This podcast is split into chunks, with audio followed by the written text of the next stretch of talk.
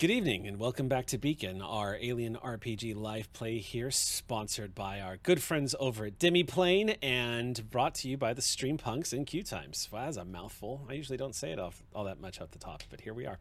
Um, we are back here for episode four uh, as we creep ever closer to our Halloween episode, which Sam is going to absolutely enjoy thoroughly. Uh, but before we get to all of that goodness, we're going to go ahead and just do some quick announcements before we jump into tonight's chapter. Uh, first of all, big thank you, as always, to Demiplane for sponsoring uh, the Streampunks and their endeavor to tell these stories. Um, you can get more information on the Alien Nexus. Uh, you'll be seeing some links popping up in chat, so definitely check it out.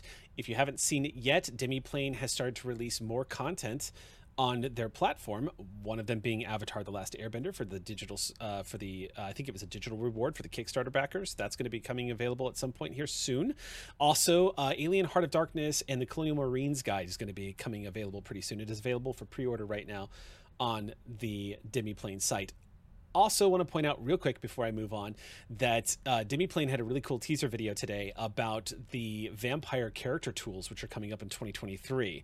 So if you guys have enjoyed playing Dungeons and Dragons on D and D Beyond because of how great it is to be able to make characters and roll dice, get ready because you're going to be able to do that on D and D Beyond with every other game, including Vampire the Masquerade, uh, you're definitely gonna be able to do that with Aliens, uh, and of course Mutant Year Zero. They've got Pathfinder, of course, is coming up. So just stay tuned if you're looking for those games that that you've been eager for. A great place to get all of that content in one spot for your character sheets and your dice rolls for the game. Check it out. Highly recommended. Plus, it supports the Streampunks. So, bonus. Um, That is, let's see, um, we don't have any big events. The year is finally starting to wind down a little bit for the Streampunks. We have a lot going on behind the scenes. More on that some other time. But for right now, so far as I know, Streampunks does not have any big announcements that we are prepared to share just yet. Um, so I'm going to go ahead and pass this off to anybody else who has any announcements tonight. Anything anybody wants to pitch or say or anything. Yes, Noir. Ooh, ooh, yeah. Uh, uh, so I just recorded the first episode of a new podcast uh, that I'm doing with my sibling, uh, Joy, called Dungeons and Dragon, where we oh. talk about uh, just about everything mm-hmm. in the nerdy, uh, nerdy space, and uh, uh, it's she described it as uh, your weekly geeky source with a healthy dose of accountability. So uh, please check it out. It's on all the podcast places. Awesome. Okay. Sounds good. Uh, and Caitlin. Yes. Hello. Um, so I've t- talked about it a bunch. The week is finally here. Thin Places Radio, the tiny cast that I am producing, uh, launches on Friday, uh, four a.m. Central Time, because that's what the host wanted. Uh, so it is a supernatural and sentimental kind of call-in advice show. Uh, you can actually call in and you can actually leave a voicemail, and the host may write you a response. Uh, we the, the only big update, besides the fact that it is Friday so soon, is that we have now figured out a way where uh, outside of the U S you can leave us a voice memo um, Uh, via Anchor, uh, so you don't have to have you don't have to fake a phone number if you felt really, really inspired to leave a voicemail. Um, so if you go to Twitter, uh, Thin Places Radio, um, there is a, a thread. I think it should be the most recent tweet. Uh, has how to uh, leave a voicemail if you are uh, an international caller looking for some supernatural advice. Um, keep an eye out. It's so cool. It's such a fun show, and I I can't wait for y'all to hear it. So. All right. Sounds good. Thank you, Caitlin. Uh, Elisa, did you have anything you wanted to announce today? Did you have anything aside from just how amazing I am? Uh, no. Just no, that? Not that. Just like, oh, um, uh, no. We're not, not allowed to dismember another living human being with our words like that live, Elisa. Sorry, I was just playing a bard. I, I gotta shake the bardness out. Yeah, that's um, fair. No, that's fair. Okay. Uh, no, I don't have any new updates. Just the one from a couple weeks ago about our show, which yeah. we're we're putting together, underway. Uh, no, I don't think I have anything else I can announce at this juncture. Yeah, we're in that we're in that critical moment where we have so much in development right now, but we do not have the ability to announce just yet. So maybe uh, just cross your fingers for me, everyone, because I get news about something tonight. Maybe crossing. That's it. That's they are crossed. Uh, okay. Does anybody else have anything that they'd like to announce before we, um, before we move forward? Yes, Sam. an error was made within the calendar. I, on behalf of Streampunks, but actually mostly just on behalf of myself, apologize for the error. Mm-hmm. That was the month of October. Mm. Why did we allow this month to exist on the calendar at all? Why did we put things in it? And why did we decide that it's going to be a concentrated month of scary times and it's one twelfth of the whole year? Mm-hmm. My announcement is that October was a mistake. And that you're excited that it was a mistake? Androids don't take stress. Androids don't take stress. Androids Let's don't go take ahead stress. and jump into tonight's episode of Beacon.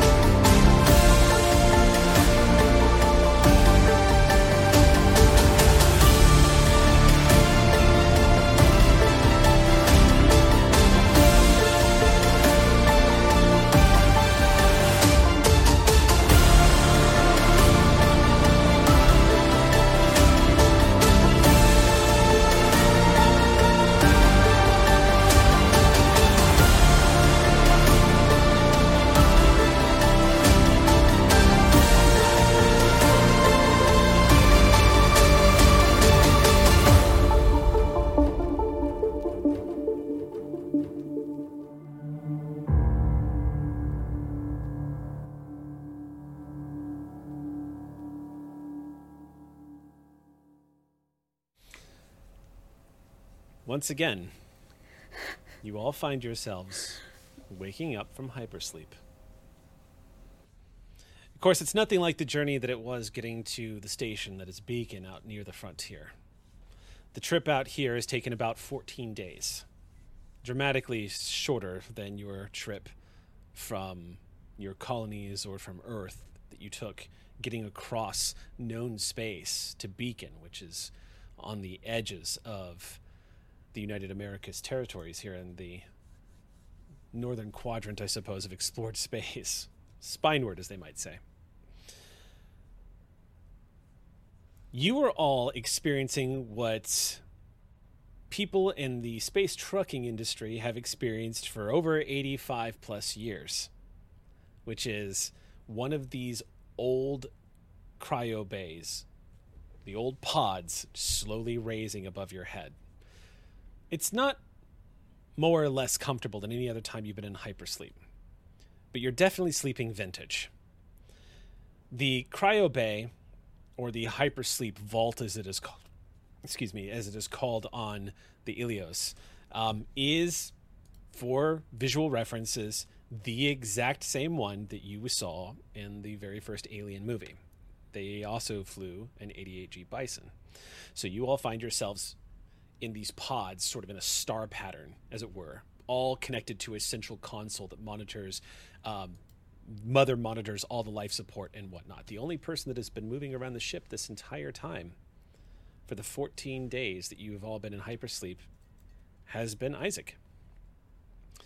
Isaac, I'm curious, before we get into this any further, do you think Isaac's read any books? Has Isaac gotten through? How many of the books has Isaac gotten through? Do you think Isaac read as many books as they could allowed per the captain's request? Mm-hmm. Uh, and I think a good number of those books simply take more time to speak aloud than there was uh, time allotted, because uh, we got some pretty long boys on that list. Uh, Hemingway. Not not known for for short works. largely. Mm-hmm. Um, so I think we probably have maybe two books left, I'd say, that we haven't read. Isaac, Mother informs you that the crew is now waking from their hypersleep as per scheduled. Mother has also warned you that you are about twelve hours out from arriving at the destination, and that she has switched to sublight engines. Excellent. I'll take the card mm-hmm. uh, from the slot, and I will go down to the base to give it back to the captain. Okay. One by one, all of you are starting to come about. Some of you are experiencing that mild hangover from waking up from hypersleep. Thankfully, it's mostly temporary, and it's not as vicious, obviously. fourteen days is a much more forgiving time to be sleeping. So there's a bit of wincing. You can hear O'Donnell as he's sort of stirring up and goes, uh, okay. As he s- sits up slowly in his hyperpod and just doesn't open his eyes yet. He kind of just starts to slowly crack open his eyelids to let the light in. Morning, Starshine. Hi. How do you sleep? Oh, excellent. It's great. It's amazing. Every time. Just a dream. Oh, boy. Tig's gonna, like, crawl out of her uh, her pod, just going, alive, awake, alert, enthusiastic. Alive, awake, alert, enthusiastic. We're gonna go just bend down, put her put her boots on, and gotta, gotta start moving, or else it never starts to pass, so she's just gonna kind of get, get going. Uh, Martha, as you hear Tig repeating this mantra over and over, it just takes you right back to basic. You remember, you remember the kids saying that mantra to get themselves up and going in the morning before the inevitable shouting fest began. Yeah, Martha uh, just kind of wakes up, pops up out of the hyper sleep chamber, and is putting her boots on, um, obviously, like, physically, visibly groggy, mm-hmm. but um, Martha just kind of moves through the wake-up process more uh, smoothly. She doesn't force herself open, like, eyes open, and it's almost as if, if you were to watch her for ten minutes, you would, it's like the evolution people, like mm-hmm. the like crouched down and then just slowly becoming upright until she's fully awake. Okay. How's Albright? How's Albright handling, handling uh, that? Um, there is a very loud groan. Um, he's he's not handling it well. This he this is uh his second time now doing this, and uh, you just hear, oh.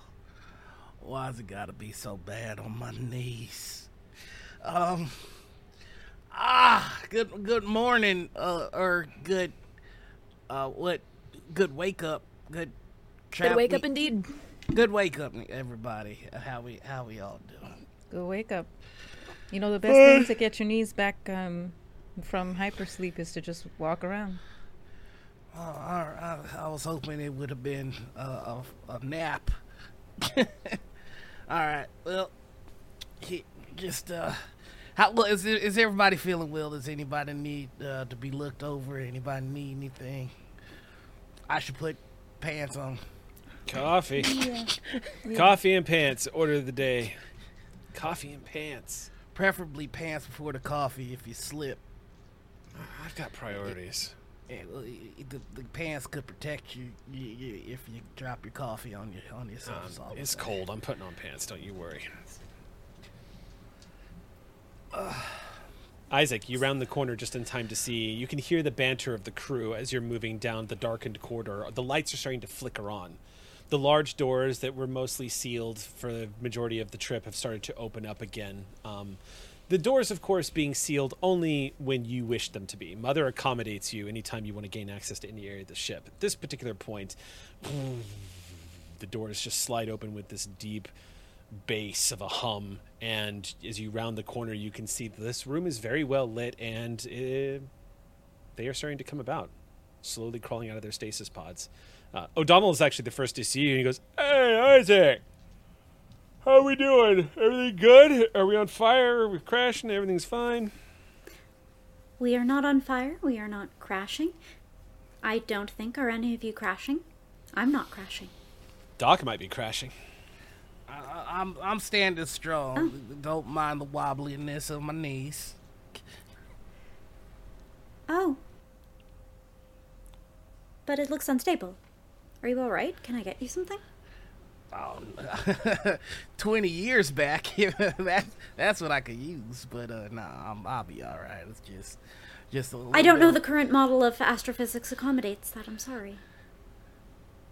That's a little time travel joke. I like that. How you? How how, how are you during our, our little nap? You get get some good reading in? Yes, many of the books were quite excellent. Good. Well, I, I hope you have a favorite, and I can't wait to hear what you think of them. I was asked to do a book report, but not a book report. I will not go into details about what that means.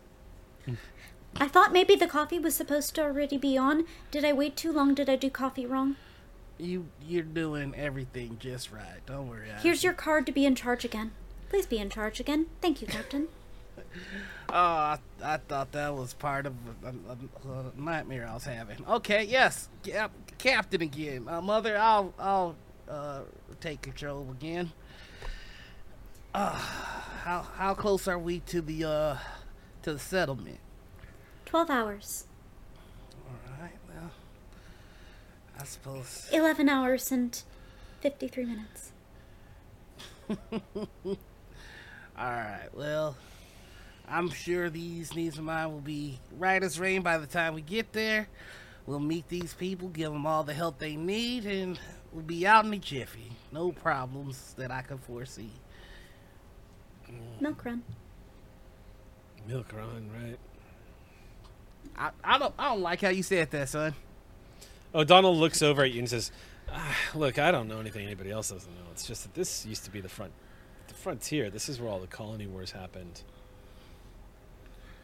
You gotta, you gotta manifest what you want in life sometimes, you know? I'm manifesting a milk run, as you said. No, yeah. Nothing go wrong when you go get milk. I'm manifesting cigarettes right now. I'm manifesting breakfast. Um, feels very doable. I could definitely healthy. go for some breakfast. Yeah, yeah. We got rations. What's kind of the what's what's the vibe? What kind of what kind of things do we get on? Oh on yeah, Ilios? No. Yeah. You get the standard fare of uh, basically food packs that are nice. uh, found on all of these vessels. Mm-hmm. So standard. Let's rehydrate some stuff. Let's go. Yeah, um, it's it is sort of the standard fare that you can find. The, the one perk they say uh, about some of these ships, especially those who are at least, in your case, a subsidiary of Weyland-Yutani, is they do keep things in a ready supply of coffee. There is that. um, and it will shake off any sleepiness that you're having. But yeah, food, bug juice, coffee, it's all waiting for you in the galley. You know, my boy used to tell me that the Chili Mac are the best M R Es to eat. Mm. Oh, I love the Chili Mac. So good. Well, I think after that bit of travel, we deserve some. Let's see if we can find it. That sounds like a perfect dessert, Doc. Let's do it. I mean, not dessert, breakfast. Sorry, I'm just you can have it. Up. You can have it for dessert. You have your coffee for breakfast, and then your Chili Mac for dessert. I prefer bug juice to coffee. Fair enough. Hot bug juice. Now that, let me tell you. Mmm. According to Space Morning, according to the Demiplane and Alien Nexus, the prefab meals, which are available aboard starships, including pastas, cereals, freeze-dried vegetables, stews, meatloaf, and something resembling cornbread, are all available to you. Cornbread. Cornbread is an ongoing joke in the Alien universe. It started with the sequel Aliens, and it has not let up. Because the cornbread resembles cornbread. Well, well, now I'm making cornbread, everybody. So that's... Not gonna lie, it is making me a little hungry for good buttered cornbread. Is there an agree- ingredient list on the cornbread package, or does it just say? It just corn... says mostly cornbread. Mostly. It, it, cornbread. It just says cornbread in quotes. Yikes! Yikes! Yeah. Mm. Um, there's a great line in Aliens Fireteam Elite where one of the uh, equipment guy, one of the guys that sets you up with your equipment, says he's got a bunch of prefab cornbread in the back. Nobody eats that shit. Um.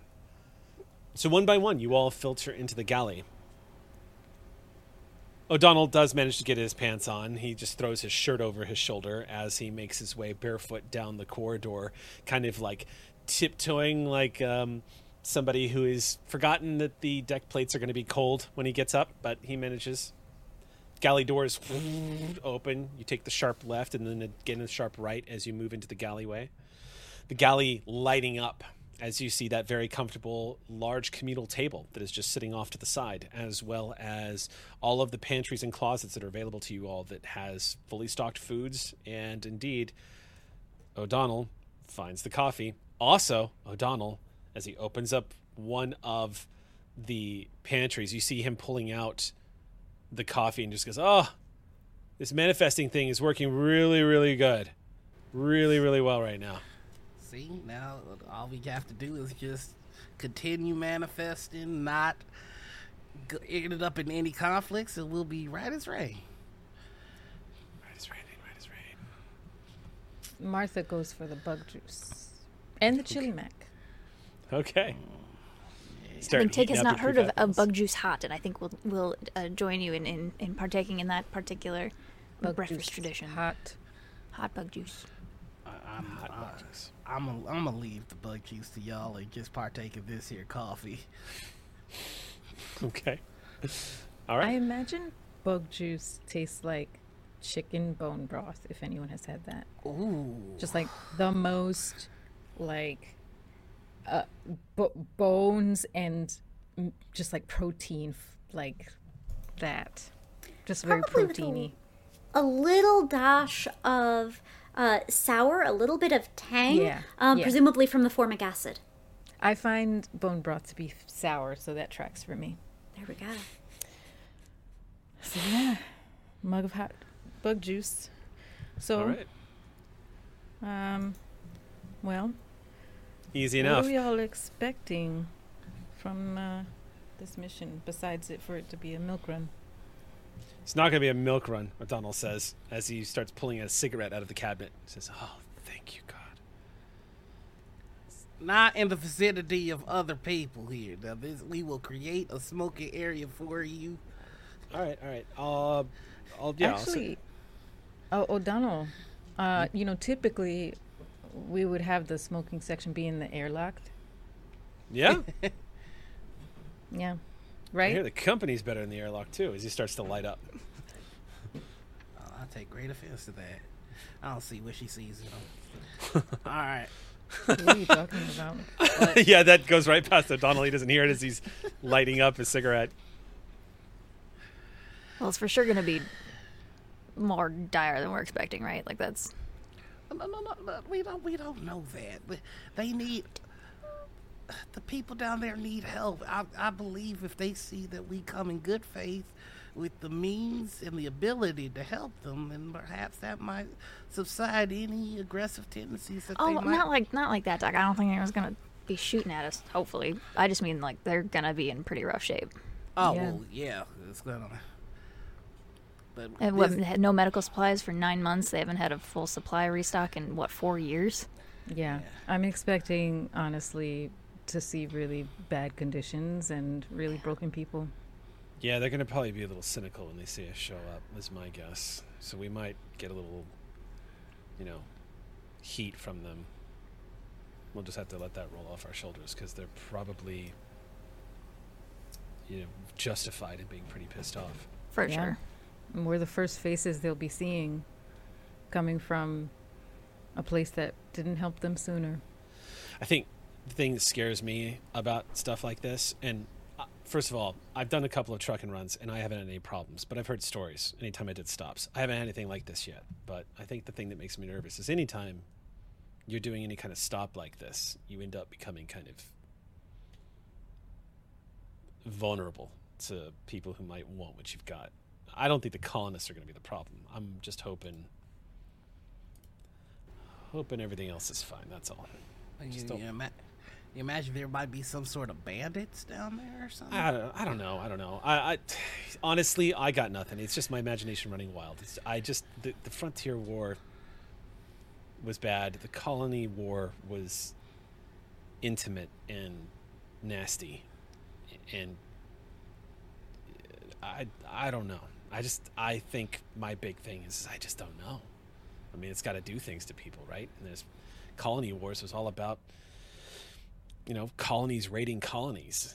So uh, just we're tugging around a lot of really expensive, valuable things that we know for a fact a lot of people need desperately right now. If there's still those people out there that think the Colony Wars hasn't ended. Hmm. Wouldn't Paxton's Reach be the absolute worst place to attempt to conduct such piracy? If it hasn't had a resupply in four years, and you're trying to predict where shipping and logistics might go, not here. No one supplies here. Hey, that's a good point, actually. Yeah. And well, kind of... with a population of nine hundred at last count, that's a lot of people, and surely some of them will want our help. Just offer, and whoever wants it can have it. Best we can do. You know, maybe um, maybe I can try to send out a message before we get there. Just, you know, alert them that we're coming, or just see who we should check in with. Yeah, uh, wouldn't hurt, probably. Yeah, you know, this talk about bandits, potential or otherwise, makes me think that we should make sure that the resources get to uh, as many of the people as possible, so that they're not hoarded, they're not kind of bogarted by any one faction if there's some strange things going on down there already. Well, the director certainly loaded us up with enough stuff. We've got about three tons worth of aid equipment, looks like about thirty pallets worth of medical supplies. I mean, getting this to this colony, they should be good to go for the next five years if everything works out. Yeah, and if if the resources are distributed well. Uh, speaking of which, uh, let me see if I can get uh, get them on radio and just see what the situation is down there. Yeah. Mind if I go with you? I need to settle yeah. into the... Oh, yeah, I'll he's... show you where the airlock is on the way over. Oh, good, good, good, good. I'm bring my, bring my pillow in there. He, you see him take his cigarette out of his mouth, put it between his toes as he puts his shirt on finally, then reaches down and picks up the cigarette, puts it back in his mouth, takes a cup of coffee, and starts walking up towards the bridge. It's real attractive. With Martha. He goes, yeah. Oh my God. I'm not going to let that go to waste. We're in limited supply out here. Besides, my my feet are completely clean. You've been sleep sweating for fifteen days. God, I hope not. I mean, everyone sweats in their sleep. Is that true? Doc, is that true? Unfortunately so, yes. No shit. In Where the distance as y'all are like walking down goes. Yeah.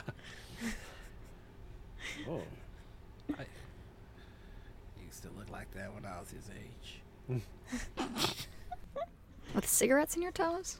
I mean, uh, nah, I, I never smoked, but yeah. I, I used to. Anyway, we, we, we got to start prepping to see if you can go ahead and send out a message, uh, preferably if they can have their more severe cases on the move ready to be picked up by us and brought to our medical center. Okay. Roger yeah. that, Doc.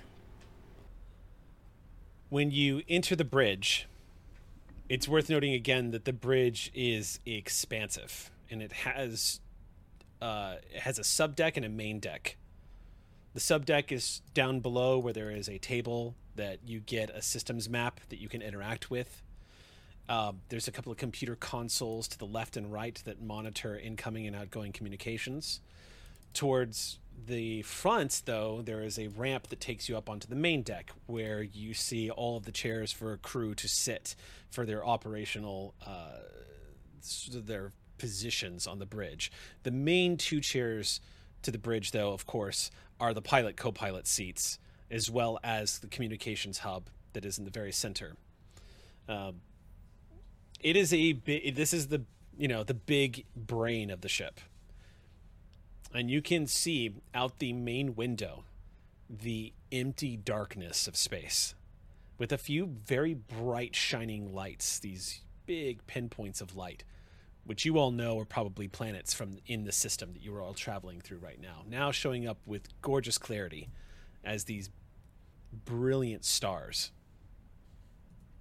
And without much reverence for the majesty around him, O'Donnell just slides into his seat. He goes, okay, let's see. Taps a couple of buttons on the computer, and you see Mother. All the consoles on the bridge waking up. You can hear the data stream.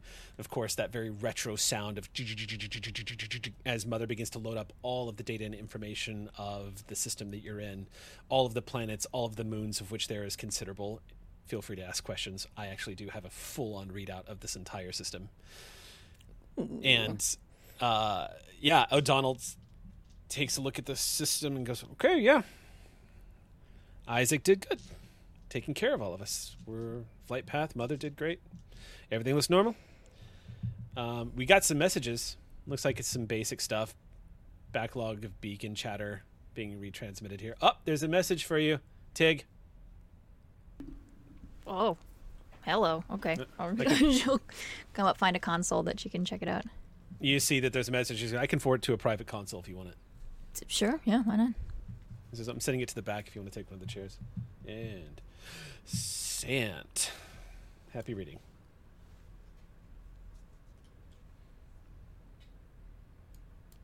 Moving to the back of the console of the ship, you find a darkened corner, where, again, not all the lights need to be on, so it's just the glow of the computer console. As you sit down and enter your access code, Mother accepts your access code. Immediately you see a message pop up from your uncle.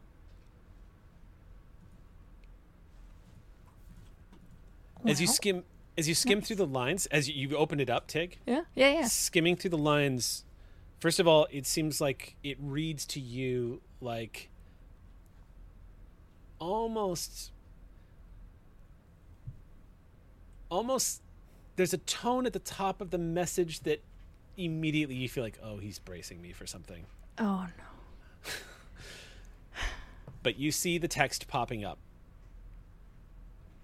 Subject is from Hugo Pike. As you start reading, you just see it says, hey, Tig, got your messages. I was able to forward them. You'll be happy to know. And I hear that Buffy got the messages you sent.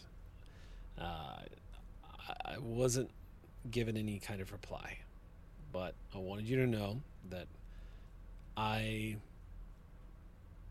I will keep looking into that for you. I know that how important it is for you out there in the middle of nowhere. I hope you're staying safe. Keep checking in with us. Keep letting me know how you're doing. And, um... you know, at some point, she's going to be old enough that she's going to want to message you. So, as often as you spend in hypersleep, that'll, that day'll come faster than anything. But, um, I'll keep you posted, and don't lose heart. Keep sending me messages. Miss you, kid.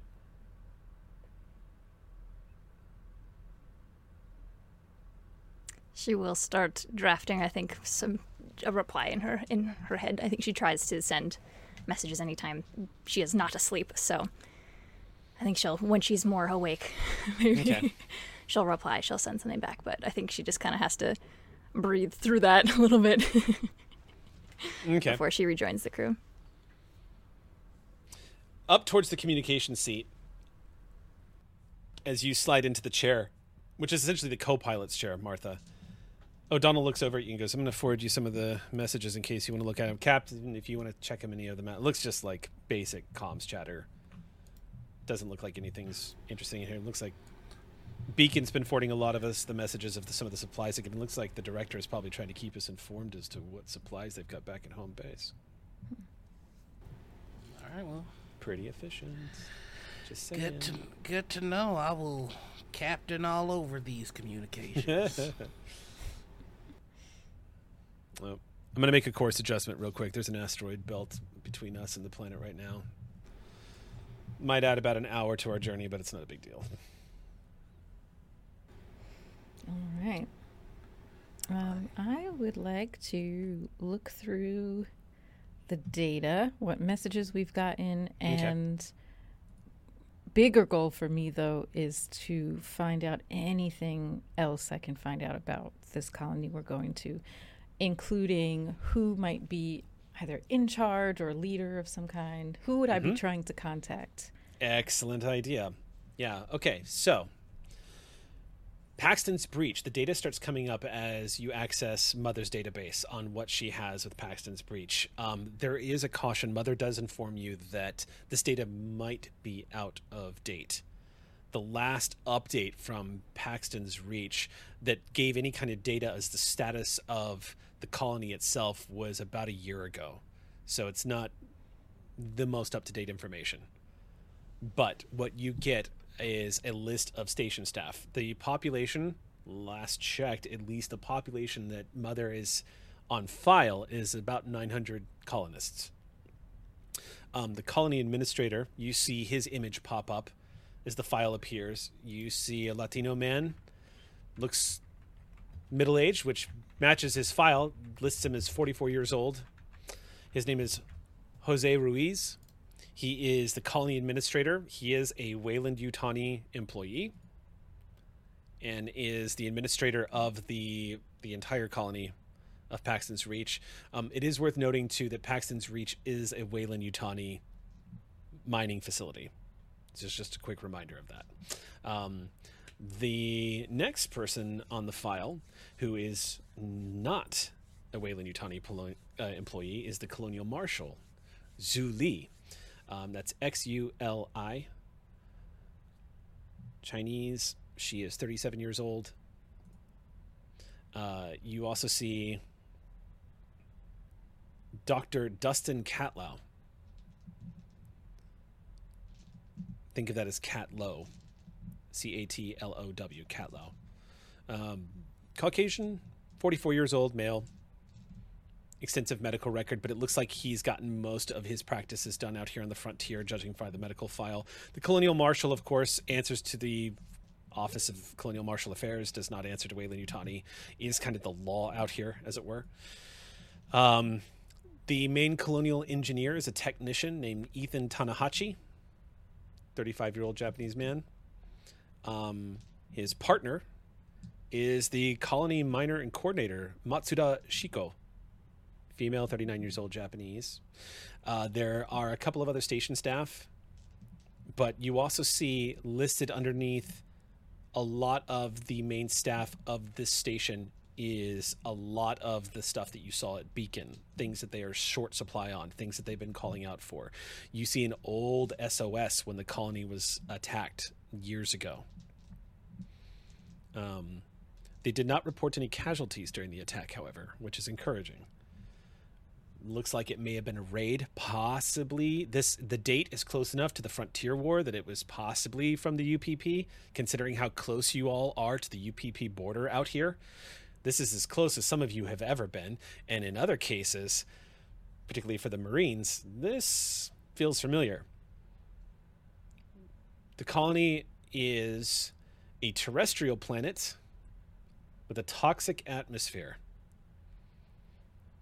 Um, it is highly dangerous venturing outside without a breather mask on, and eye protection is optional. But breathers, not optional. The content of the atmosphere is potentially lethal. And unless you're synthetic, don't don't go outside and take a deep breath. Bad idea. It is a wet world. It does have rivers and oceans on the surface. However, the world itself is largely dusty. It looks like it's mostly uh, deserts and dried riverbeds, kind of like a Mojave Desert kind of style, where it's just flat, dusty. Uh, lots of dust storms also detected on this, but the mountain ranges are quite rich with minerals.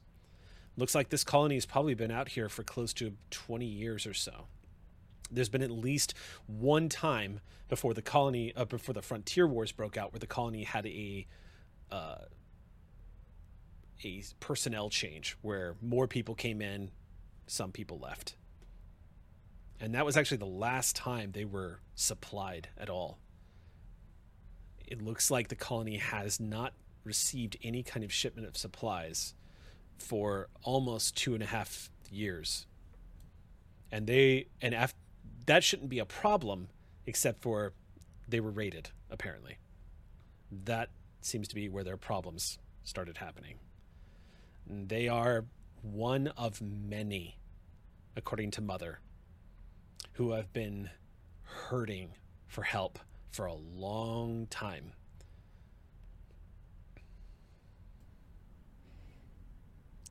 Okay, cool, cool. Um... It, what was my question? Is there... Oh, it's gone. Um, is there any indication of... No, yeah, it's gone. It's okay. The question I had was gone, but um, who else is on the bridge right now? Aside from O'Donnell, I think... I think everyone is on the bridge right now. I know O'Donnell okay. is. I know the captain is. Yeah. Okay. I don't need so, to be there. I just tagged along. Okay. Yeah, no. I, I was going to just say this out loud for everyone to be caught up. I'm going to like summarize all okay. the details of the planet itself, and I might say some of the names out loud as well. Um, and then Martha will say, do we think... Well, I mean... I guess I just have to send a message out and see who gets it, huh? I was kind of hoping to, like, touch base with the doctor and then maybe the col- the colonial marshal and, of course, the leader, Jose Ruiz. But I guess we'll just see. We'll have to see who picks up the phone. Yeah. O'Donnell just says, fuck. A raid. If they even still have radios. Jeez. Well, we know that they sent a message to Beacon. Maybe- yeah, but... Yeah, isn't that right. S O S pretty old? It might be. I don't know. It's worth sending out a ping. I can try to patch you through if you want. Or, you yeah. know, technically you would be the expert at that. yeah. Yeah, I got it. Um, yeah, let's do this. Okay. I would All like right. to try to send them a message. All right. Make a comms tech check. And if I remember correctly, let me just bring it up, because you actually might be getting... a bonus here. Hold on one sec.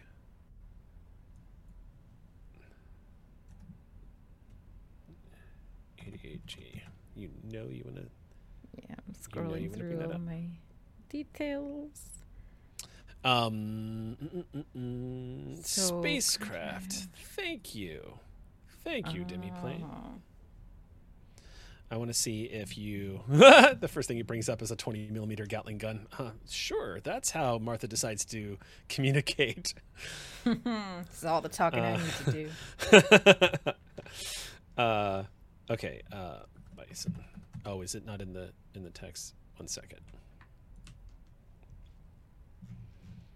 I just want to see real quick if you get any kind of... I don't think... Oh, no! That's right. No, Mother is going to be able to give you bonuses to this. Yay. Mother. Thanks, Martha. Yeah, no, she is going to give you Thanks, big Mom. bonuses to this. Okay, so let's see. You're in the eighty-eight, the C M eighty-eight G Bison commercial freighter. Also, very familiar to some of us because we've seen. Okay, so you've got the Mother sixty-five hundred system. Uh, Comtech six, so you can roll your you can roll the Mother Comtech skill if you want, which is six dice. Oh, cool. Okay. And oh, you can add you can add that add skill. Yeah, you can mm-hmm. add that skill to your wits. Nice. Yeah. Mother has Comtech six, Piloting five, Observation six. Amazing. And this is an outdated Mother system. Three, two. The sixty-five hundred is old. Oh, is that a D six? Okay. I was like, I don't want to roll one of my stress die just for, you know, juju. So right. Let me get a non-stress die. D six. Okay. This is a lot of dice. Jesus. This is what you do. Let's get it. Okay, one, one success. Welcome, welcome to Free League Games, where you can roll three hundred d six and you get a success. Um, all right, patching into Mother, you establish a link with the colony and start calling out. The moment you attempt to establish the communications, you can already detect that it's kind of a choppy transmission. O'Donnell just kind of says, ah, sorry about that. That's the asteroid field. Don't worry about it. Just keep giving it a shot. I We should be out of this in just a few minutes. It's I'm trying all to... good. Trying to what? He's like, I'm just trying to put as much distance between us and that thing as possible. It's all good. I'll just keep broadcasting and, and... I'll send out my message. U S C S S Ilios to Paxton's Reach. Come in.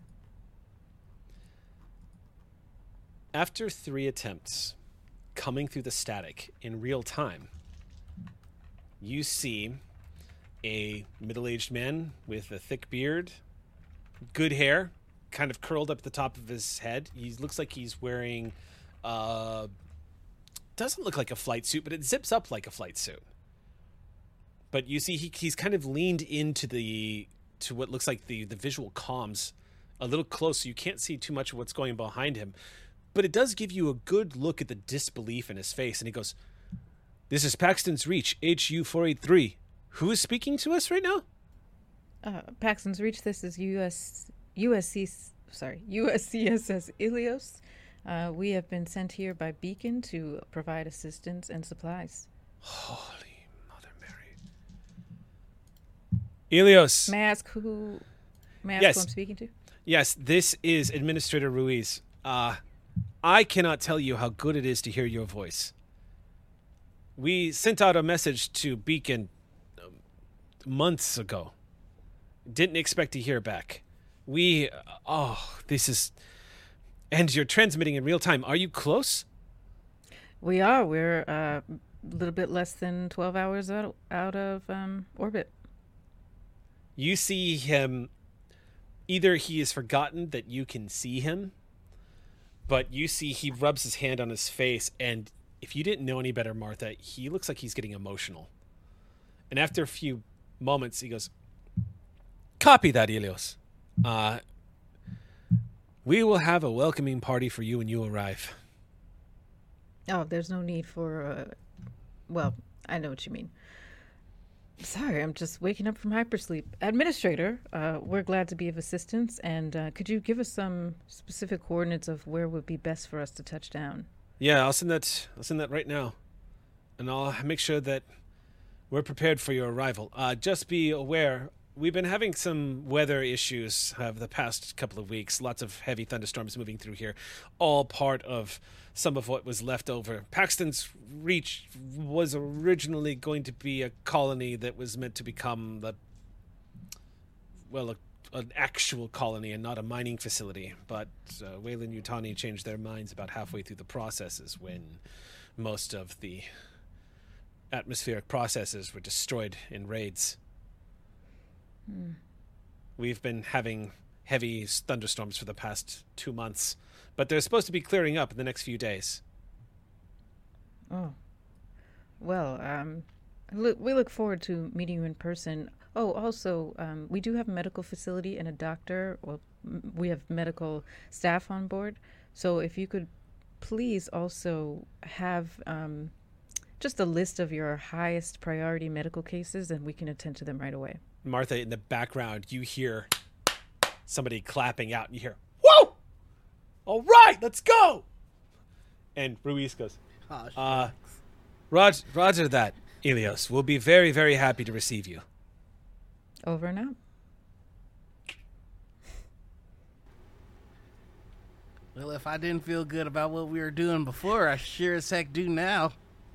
Hey, Doc, I think your manifestation is coming through. Not bad for a milk run. Not bad at all.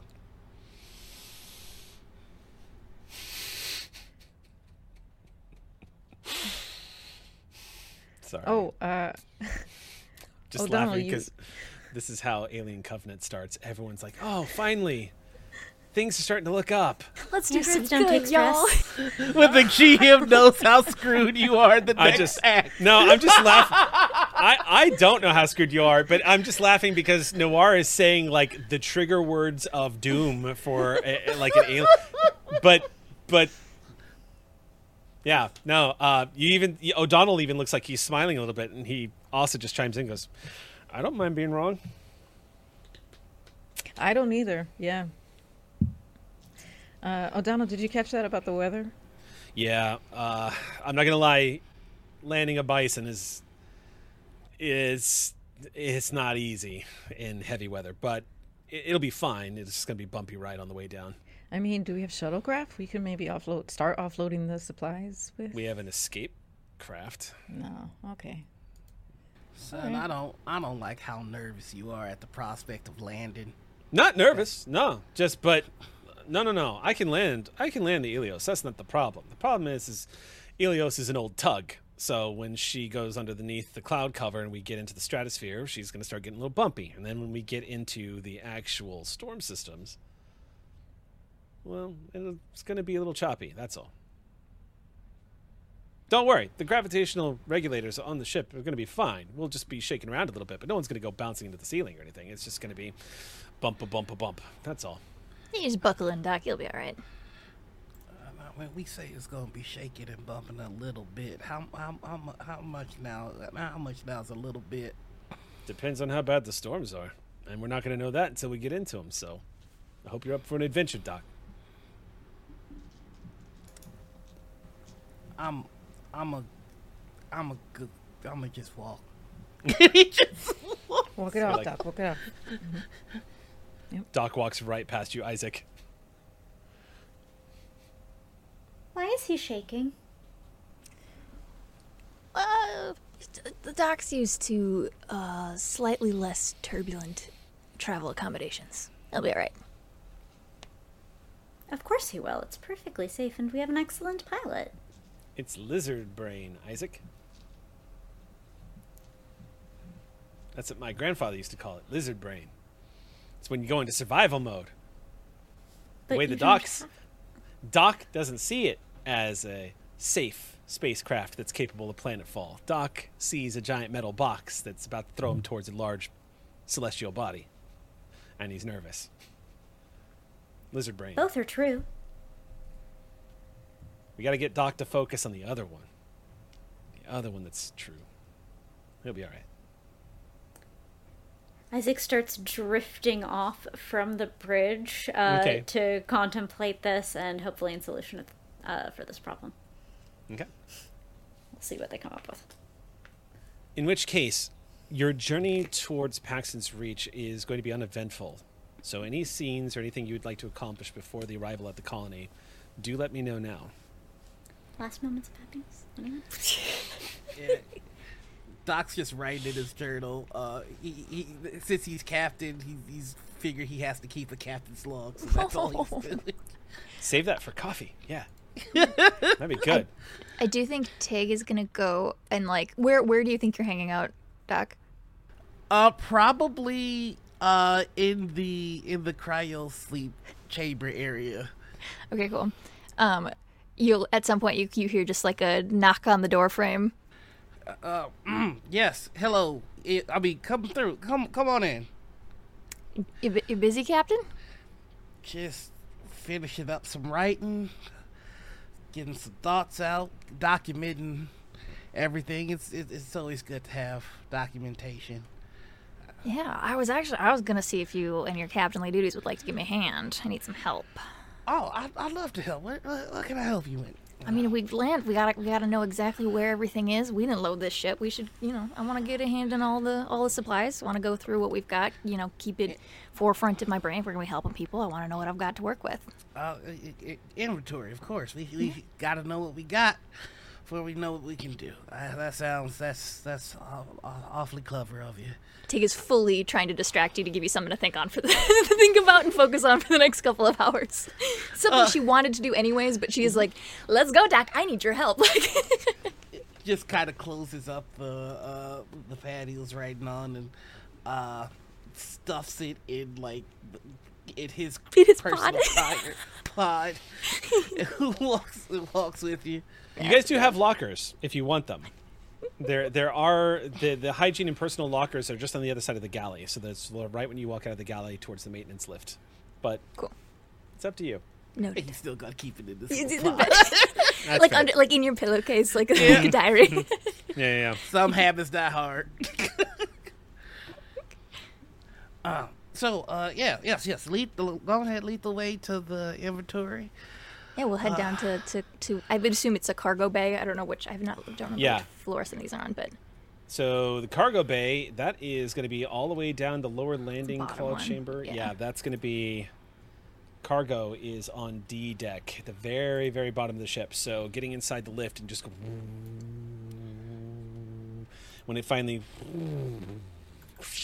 doors slide open. You step out into the dark corridor where you see the escape craft, which is located here in one of the... Uh, this is actually at the very bottom of the ship. This is where you're going to find the hyperdrive machinery, the air scrubbers, all of that stuff. Nice. Um, moving into the darkened corridor, the Ilios becomes much more expansive down here. Mm. There's a lot of rooms down here that take up multiple decks.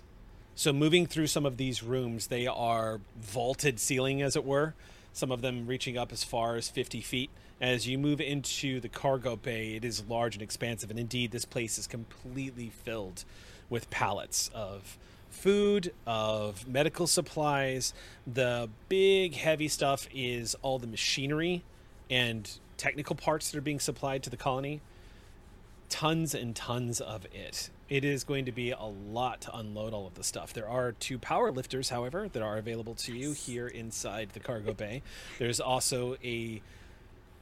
There is a claw, like a crane, that is being used to also offload items. It does not, at first sight, Tig, look like that's been maintenanced in a hot minute.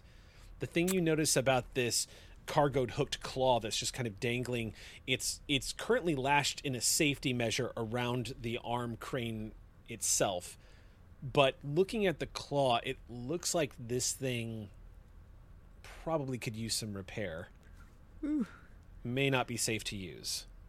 Yeah, I might do we okay we don't have like communicators, like obviously we don't have like Star Trek communicators. Do we all have our little our mother tablets still that we had? Yes, but those do. So the way the tablets work is they do not they do not they update to, in real time. That's right. Yeah. They you can you they they allow you to connect to Mother, but in order to actually speak to somebody on the bridge, you have to go and find a console, a Mother console down below.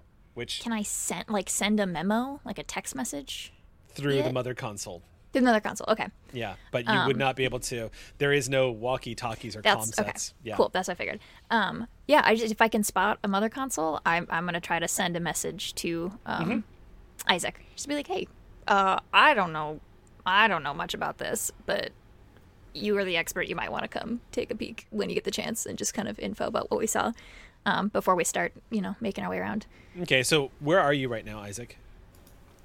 Uh, I've just been idly drifting, um, attempting to think about ways oh. to make uh, the captain less nervous on landing, because I didn't have mm-hmm. any other tasks that I hadn't already completed over fifteen days in between reading books. Um, but there was one uh, that wasn't logged on uh, my task list, and that is apparently this. um, also worth noting that every week... In, I believe, I believe it's every week, but every week while you are operating, let's see, yeah, every week, a member of your crew needs to make one heavy machinery roll and one comtech roll to service the ship. Each roll takes one shift per work. Only one person can roll, but others can help. If you're all in cryosleep, get a synthetic to do the work for you. A ship A I, like Mother, can handle the Comtech service, but not heavy machinery. If a service skill roll fails or is not made during a particular week, your ship will suffer minor component damage. Oh, my goodness. So if you want, Isaac, we could say now's the perfect time to make a heavy machinery check before planetfall. All right. Yeah, that sounds very important right now. Yeah. It's about right. that time. So it is. Oh, goodness. um, what kind of stunt is available on this? Ooh, that's a great question. Let me double check. I think what it, I think typically when it comes to checks like this, it would be like you can speed up how much time it takes. I'm going to pop oh, this good. open and look. So you rolled heavy machinery. Mm-hmm. Um, so stunts for heavy machinery would be like plus one to doing this again later. You don't need to roll again for the exact situation, but that's not the case here. Uh, half the usual time. You can choose to break it permanently. You can act quietly, or you can show off. Um, all right, so I have three successes, which is uh, two stunts. One, I should add a plus one to future checks because this isn't the last time that I'm going to maintenance this ship. Right. Uh, so we can say that this particular series of diagnostics was sort of the getting to know you diagnostic. And okay. thereafter, um, we will have gotten to know all about you. Um, okay. And ideally gotten to like you, but we'll see. Um, beyond that... Um, Can I use the stunt to get that crane up and running before we have to start strapping in? No, unfortunately. Okay, that's fair. Yeah. Um, that's in that case, let's see. Um, I perfectly fine, and I'm super happy mm-hmm. to do that as well. Um, I think it's probably just a thing that Martha would notice, maybe O'Donnell would notice, but um, yeah, I'll use this stunt to show off. It just, it's really good. It's it's nice. It's good. It's nice, and people know that it's nice. Up on the bridge, Martha, as O'Donnell's sitting there, he looks at the communi- he looks at the communications transmission static, and you see him double take as he finishes his cigarette. Finally, he goes, "What the fuck?" And he looks down and goes, "Oh shit." Gets on the comms and. The- Hey, Isaac, is that you just now? You Did I break fuck- anything? No, no, you cleared up the communications. I thought it was the asteroid. It was actually the Ilios. It looks great now. We have a clear transmission signal. Yes. Nice Good. work, Isaac. Hey. Thank you. Use it to good effect. Help people. Roger that. That's the Look- plan. Looks over at you, Martha, and just goes, nice. Yeah. Uh, you have effectively shown the hell off. They All should right. never put that stunt in there. Mm-hmm. I now have a stunt tax I have to pay. Yeah. yeah. Um, so in this process, I see the message, and I, I can...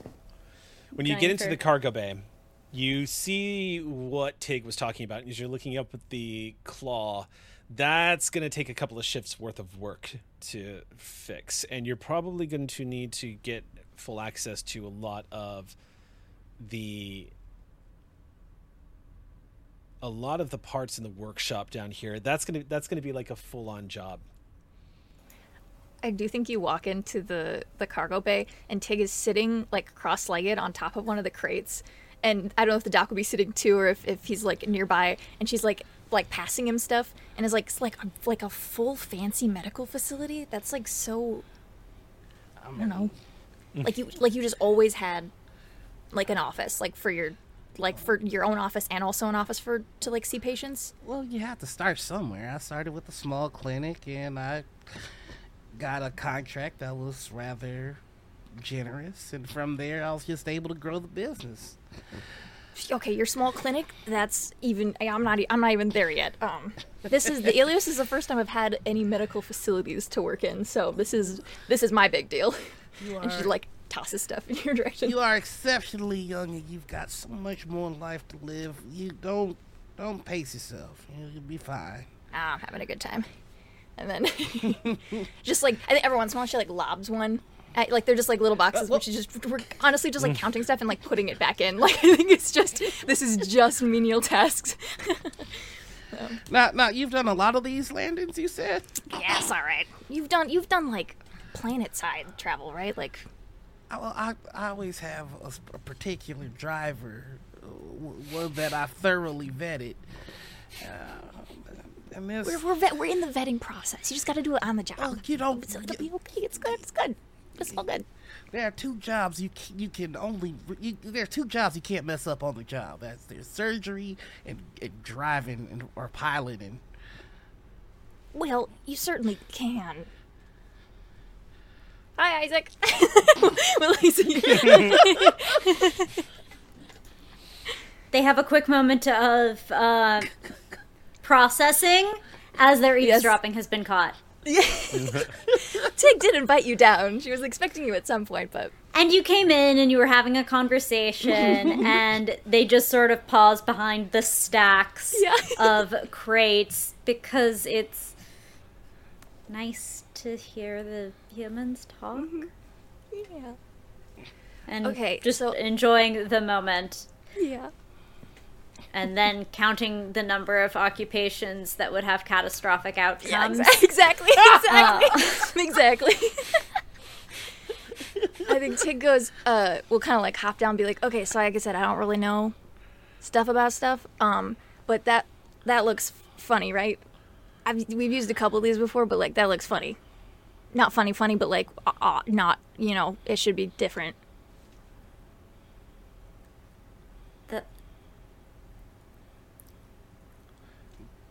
Does it need, I think it needs some diagnostics, maybe. It probably does. Pretty much everything that hasn't gotten a lot of work does. That is, uh, Hassan would call it a job, a whole job, a whole, and then he would say a word he said I shouldn't say, job. Oh, yeah. Also. That's- For your for your information, Isaac, uh, Hassan is very fond of using the word fubar to describe things that are messed up. It, I've never seen that kind of a bar. You're uh, looking at one. That, that looks that looks rather heavy and not completely hinged. That's not gonna mess with like the balance of the. Of the vessel. No. Or anything. Or any because we have thing. an ex- expert pilot.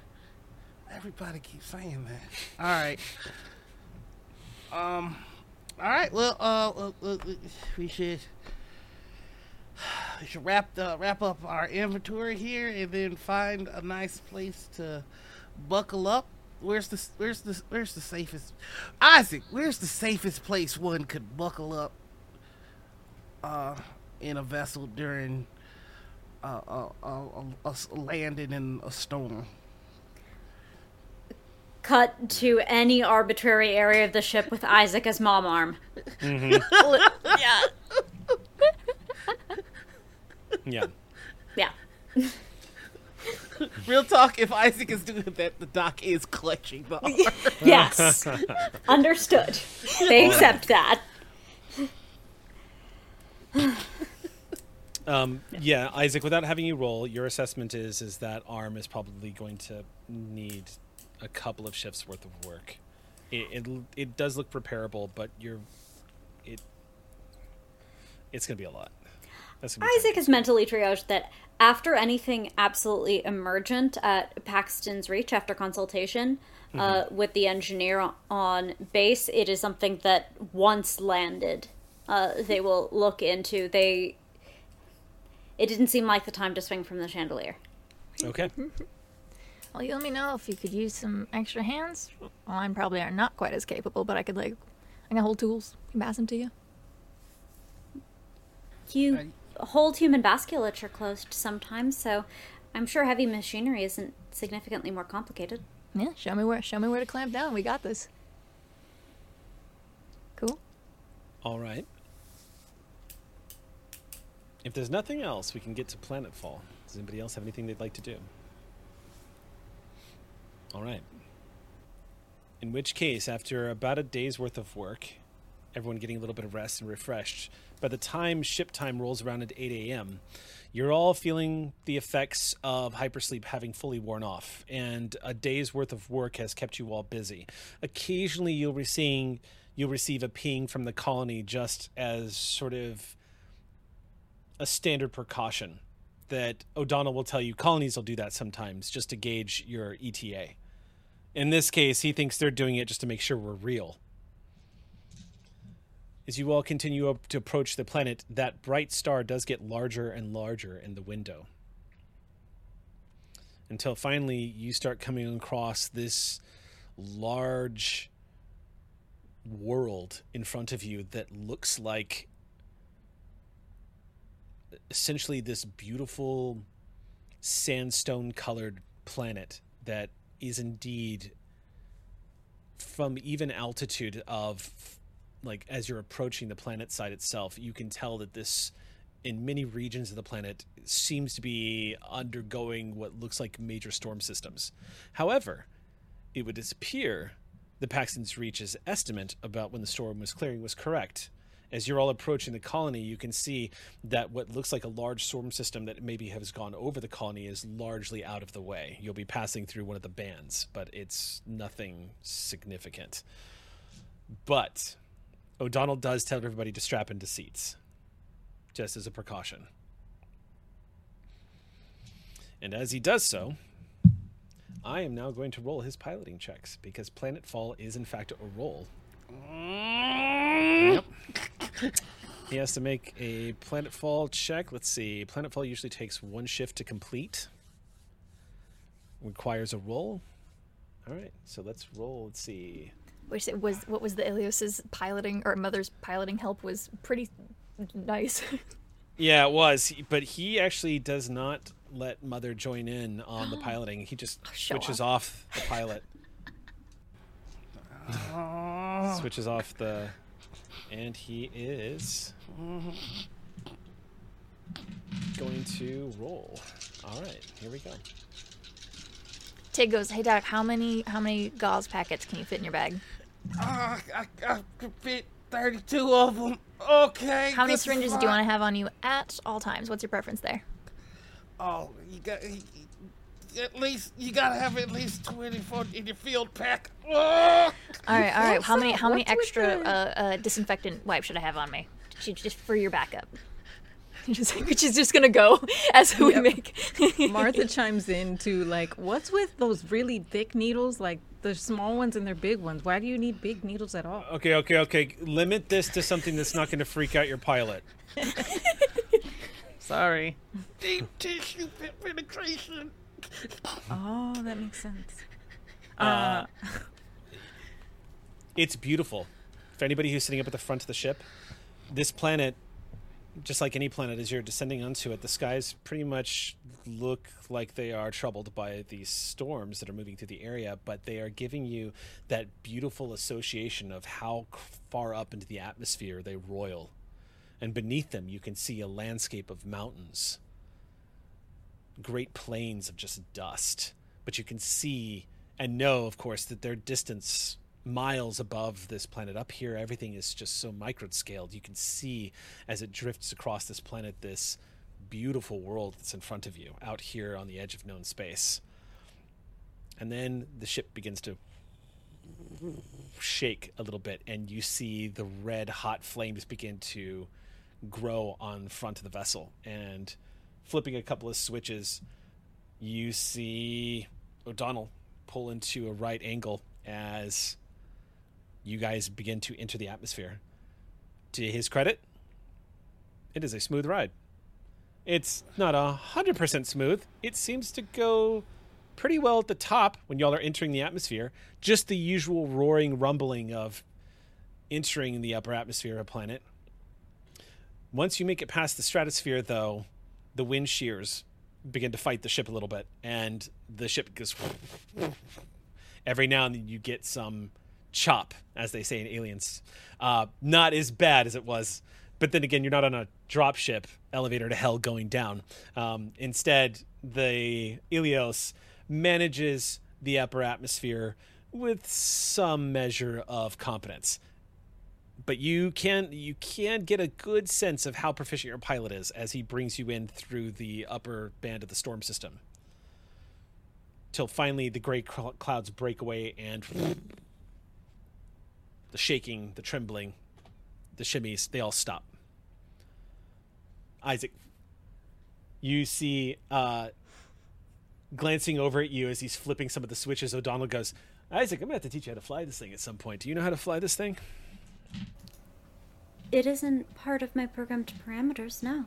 You want to, can you do that? Can you put that in your programmed parameters? We could always use more than one pilot on a ship in case something happens to me. Can my parameters be changed like that? I think it's as much to Martha as to anyone else. um, can I just say something and you let me know if it's wrong? yeah, um, or yeah, if if you want insight, but yeah, go ahead. Uh, well, Martha's instinct is actually Martha is gonna. She says, "I do remember there was this one synth we had on a mission that was sent with us." And we were able to teach it a couple things, although nothing as complex as piloting. But I don't know. It's probably Anybody, possible. Anybody's capable of growth. Mm-hmm. Yeah. Put your mind to it. Why not? I mean, I don't have experience programming since, but if you like, I can I can try to help you add new programming if you want. I would appreciate that. That would be a fun Your grip challenge. Is getting much tighter. Are you feeling all right? I'm sorry if I'm hurting you. I just, is it, it's almost over.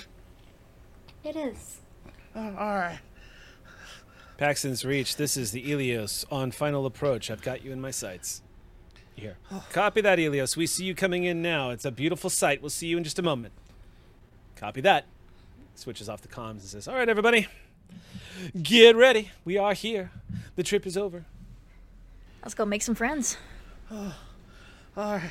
Ilios is, it is not an agile landing. It is a giant space bus. This ship comes to a slowdown.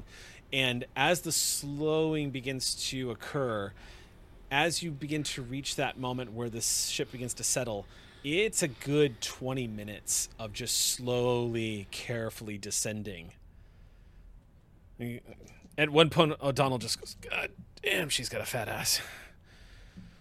It says, All right, all right, all right. Ready? We're going to get a bump. I don't know how the... You just feel the ship go... Oh, dear Lord, mercy! Yeah. Touchdown! The Ilios has wild. landed.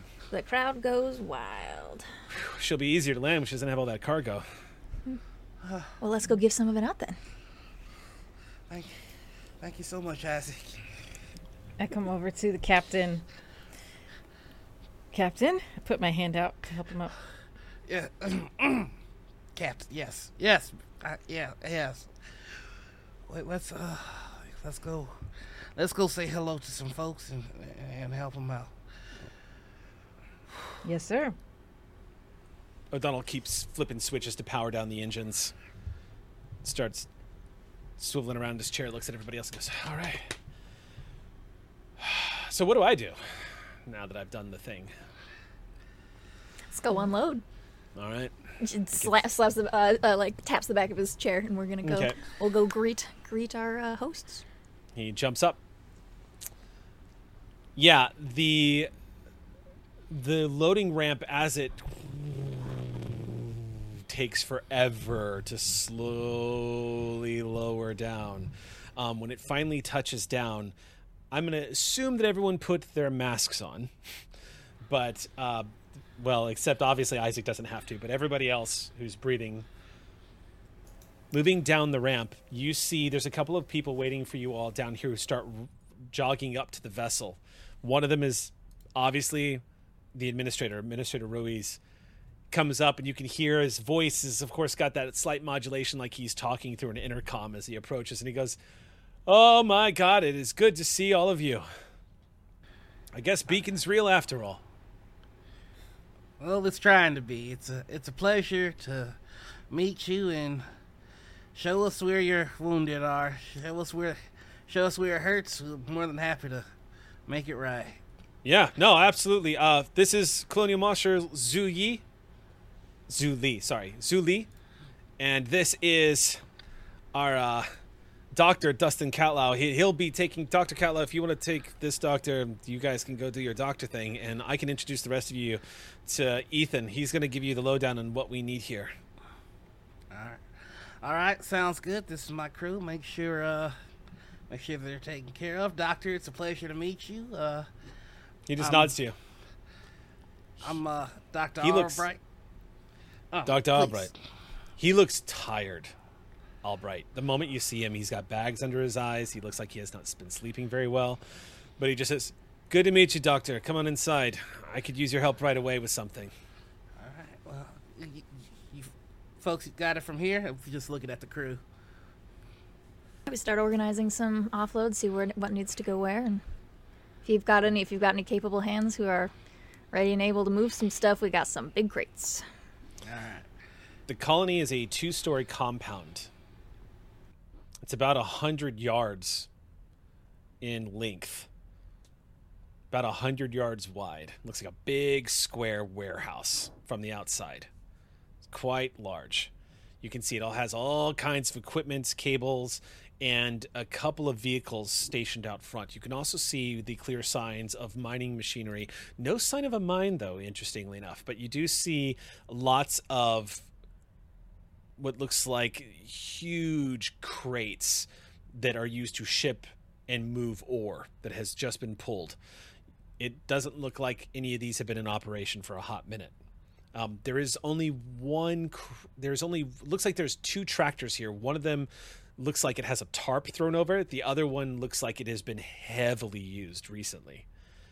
You can tell just from the, the, the scent of diesel that kind of drifts into your noses as you're walking past it, enough to actually give you, through the air filters of your masks, a scent of what's going on. For you, Isaac, you can spot what looks like the clear use of, uh, you can tell just from the mud on the top of the treads that this has been driven around recently. And you all make your way inside of this large facility. Not much to look at, but then these mining facilities don't really go for aesthetic. So it's not surprising that it looks like a big two-story, you know, Costco from the outside. It just looks like this big warehouse made out of all the steel girders, flooring, roofs, the whole bit. As soon as you walk inside, you're immediately inundated with this blast of air as the as the doors, the environmental doors, come to a heavy close behind you. The air filtration system immediately activates. You see one of them flashing an alert, and he overrides it. Flashes an alert again, and just like he was waiting for it to do that again, he overrides it. And it says override accepted, and a few moments later, it says cycle starting again, and the air filtration system begins. And he looks back at all of you and says, "The air scrubbers have been going bad here for a while now. It's been leading to a couple of people getting sick. Not too many people are allowed outside anymore unless it's vital. My guess is the company finally decided to send you all because the ore manufacturing stopped, although they haven't gotten a shipment in about a year now." Presses the button again, and you see the doors open in front of you. And he steps into the hallway and pulls his mask off and goes, "Oh. Come on in, I'll take you to the administration office, and I'll give you a lowdown of everything that's going on here. We got a lot of work to do. How long do we have you guys, anyway?" You got us. You got us until you're able to stand up on your own. Oh, that's something to hear. Takes you up a large ramp that leads you into a facility that looks like it is two floors into itself. This looks like the main information hub or the bridge of the colony itself. You can see a couple of walkways up here that have computers lining the systems. You do see the signs of an old Mother sixty-five hundred system, much like the one you've got on board the Ilios. You see all kinds of equipment that are monitoring the structural stability of a mine that, according to this, is located about four kilometers from where you are right now. Uh, and you see a lot of technical readouts. Plus, a beautiful wall of windows that look out onto the Ilios, as well as much of the planet that is in front of you all.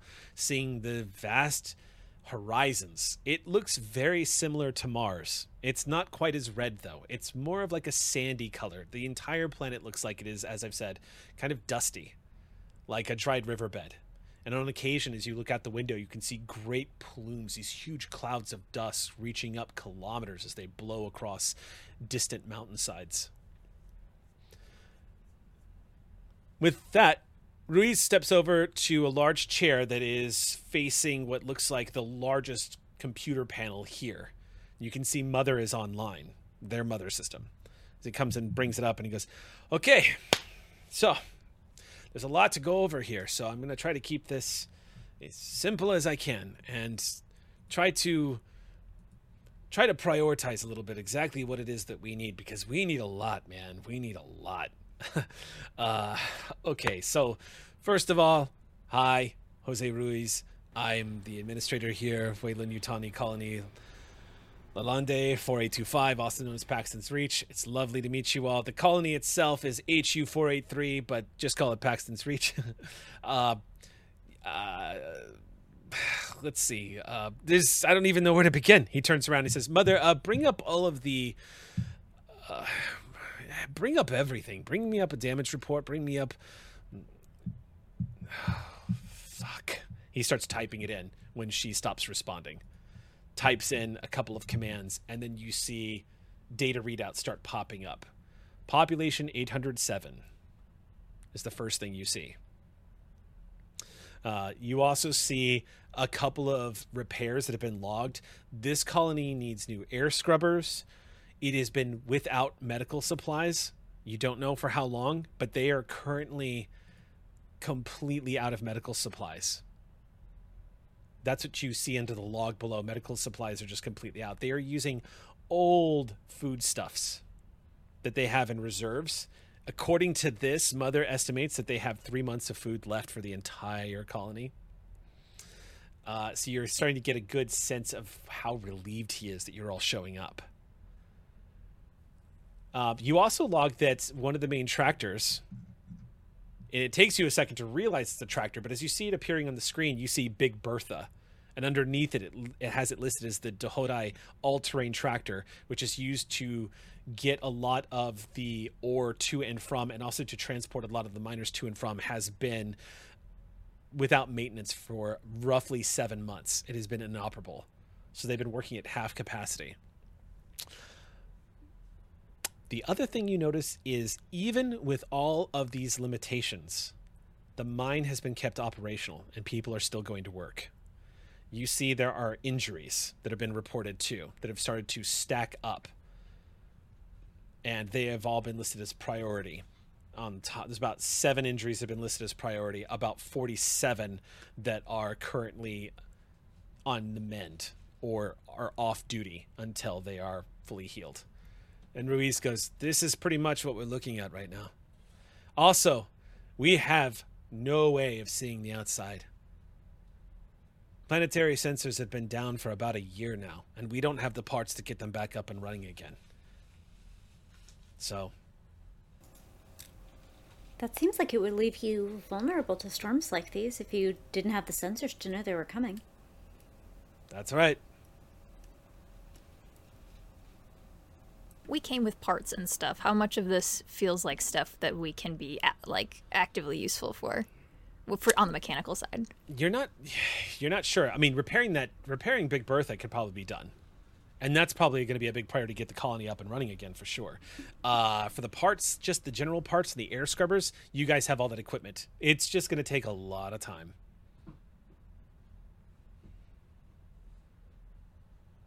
Uh, administrator, um.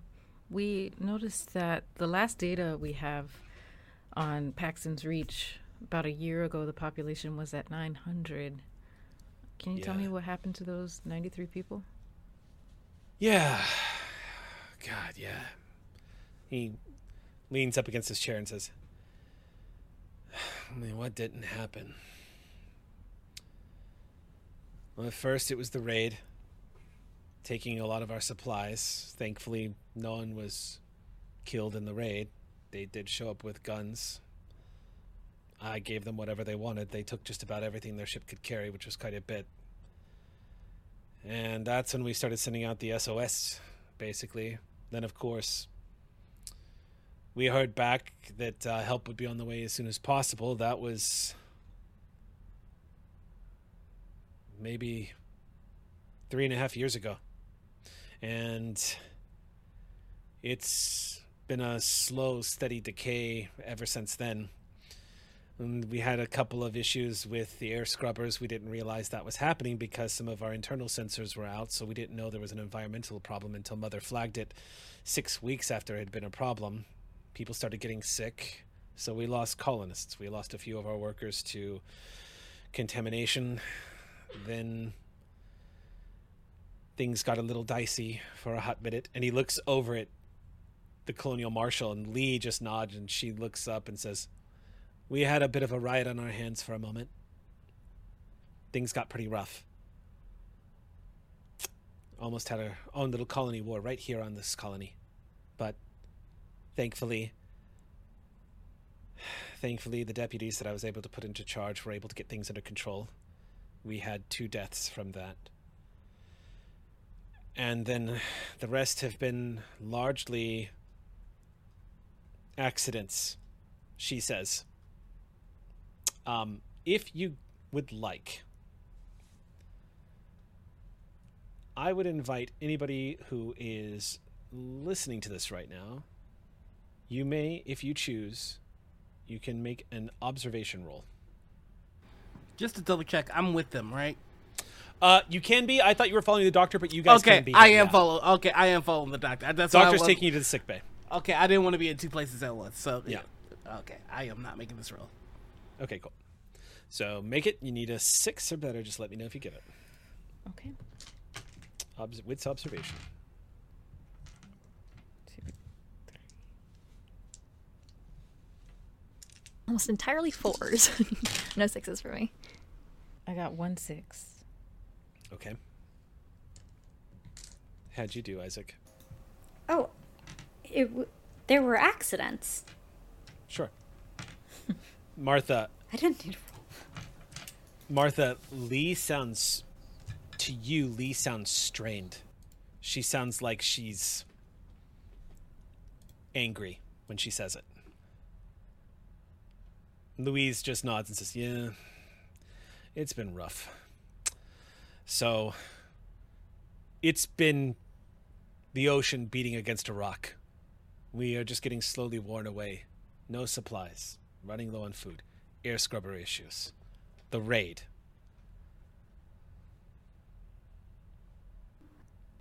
Well, what do you say we get some folks fed and we start unloading?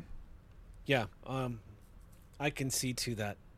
I can see to that. Uh, let me see if I can't get uh, our coordinator, Shiko, up here, and she can help you all coordinate that. Uh, yeah, yeah. Let me let me look to that right away. And he turns and moves over to the mother console, starts tap typing it in. Because you rolled one success, Mother. Uh, I'm sorry, Martha. Uh, because you rolled one success. What's and what's funny about that is my mom's name is Martha, so this is going to be very, very confusing for me. Um, my grandmother's name is Martha. Why it's a Freudian slip. No, you mother. You say one thing and you mean a mother. Yeah, no Marthas. All right. Um, So, as he moves away, Lee just kind of looks down. And you can see a slight clench in her jaw for a moment before she looks back at the computer, Martha. Again, images of a woman who is very upset. She is middle-aged. She looks like she's wearing those fingerless gloves. She has what looks like a sidearm that is in a draw position on the left, almost like a cowboy-styled holster. It's on her thigh. Uh, she's wearing a heavy leather jacket, um, heavy cargo pants with boots as well, and has a, looks like a worn company, like recycled issued Weyland-Yutani t-shirt underneath her heavy jacket. Um, looks like she, her looks like her face has seen a lot of sun over the course of her life. Probably a testament to how much work she's probably done out here on the frontier and some of the colonies. She wears her hair in a tight bun in the back, but you can tell Martha, because you've served with people in the military, you've served with people who've seen some shit. She looks like she's got some, she looks like she's made out of steel and nails. She's probably seen some things, like you, the same impression you got when you met Tig.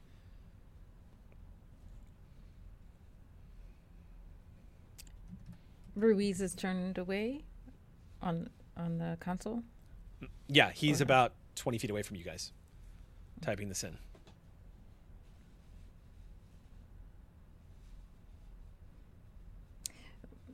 I'm just going to um, keep an eye on Lee and maybe move towards, like, slightly closer to her, but not too, too close. Just kind of a casual move. I just want to get closer in case there's a chance to talk to her privately. Okay. She glances over at you. I just give a just a quick nod. You Marine? Yeah. Yes, oh, ma'am. Shit. Glances back and says, Marines enforce the Colonial Protection Act. Do I know that? I mean, I would know that. What is it? Yeah, essentially, essentially, the Colonial Marines are kind of now the. Oh right.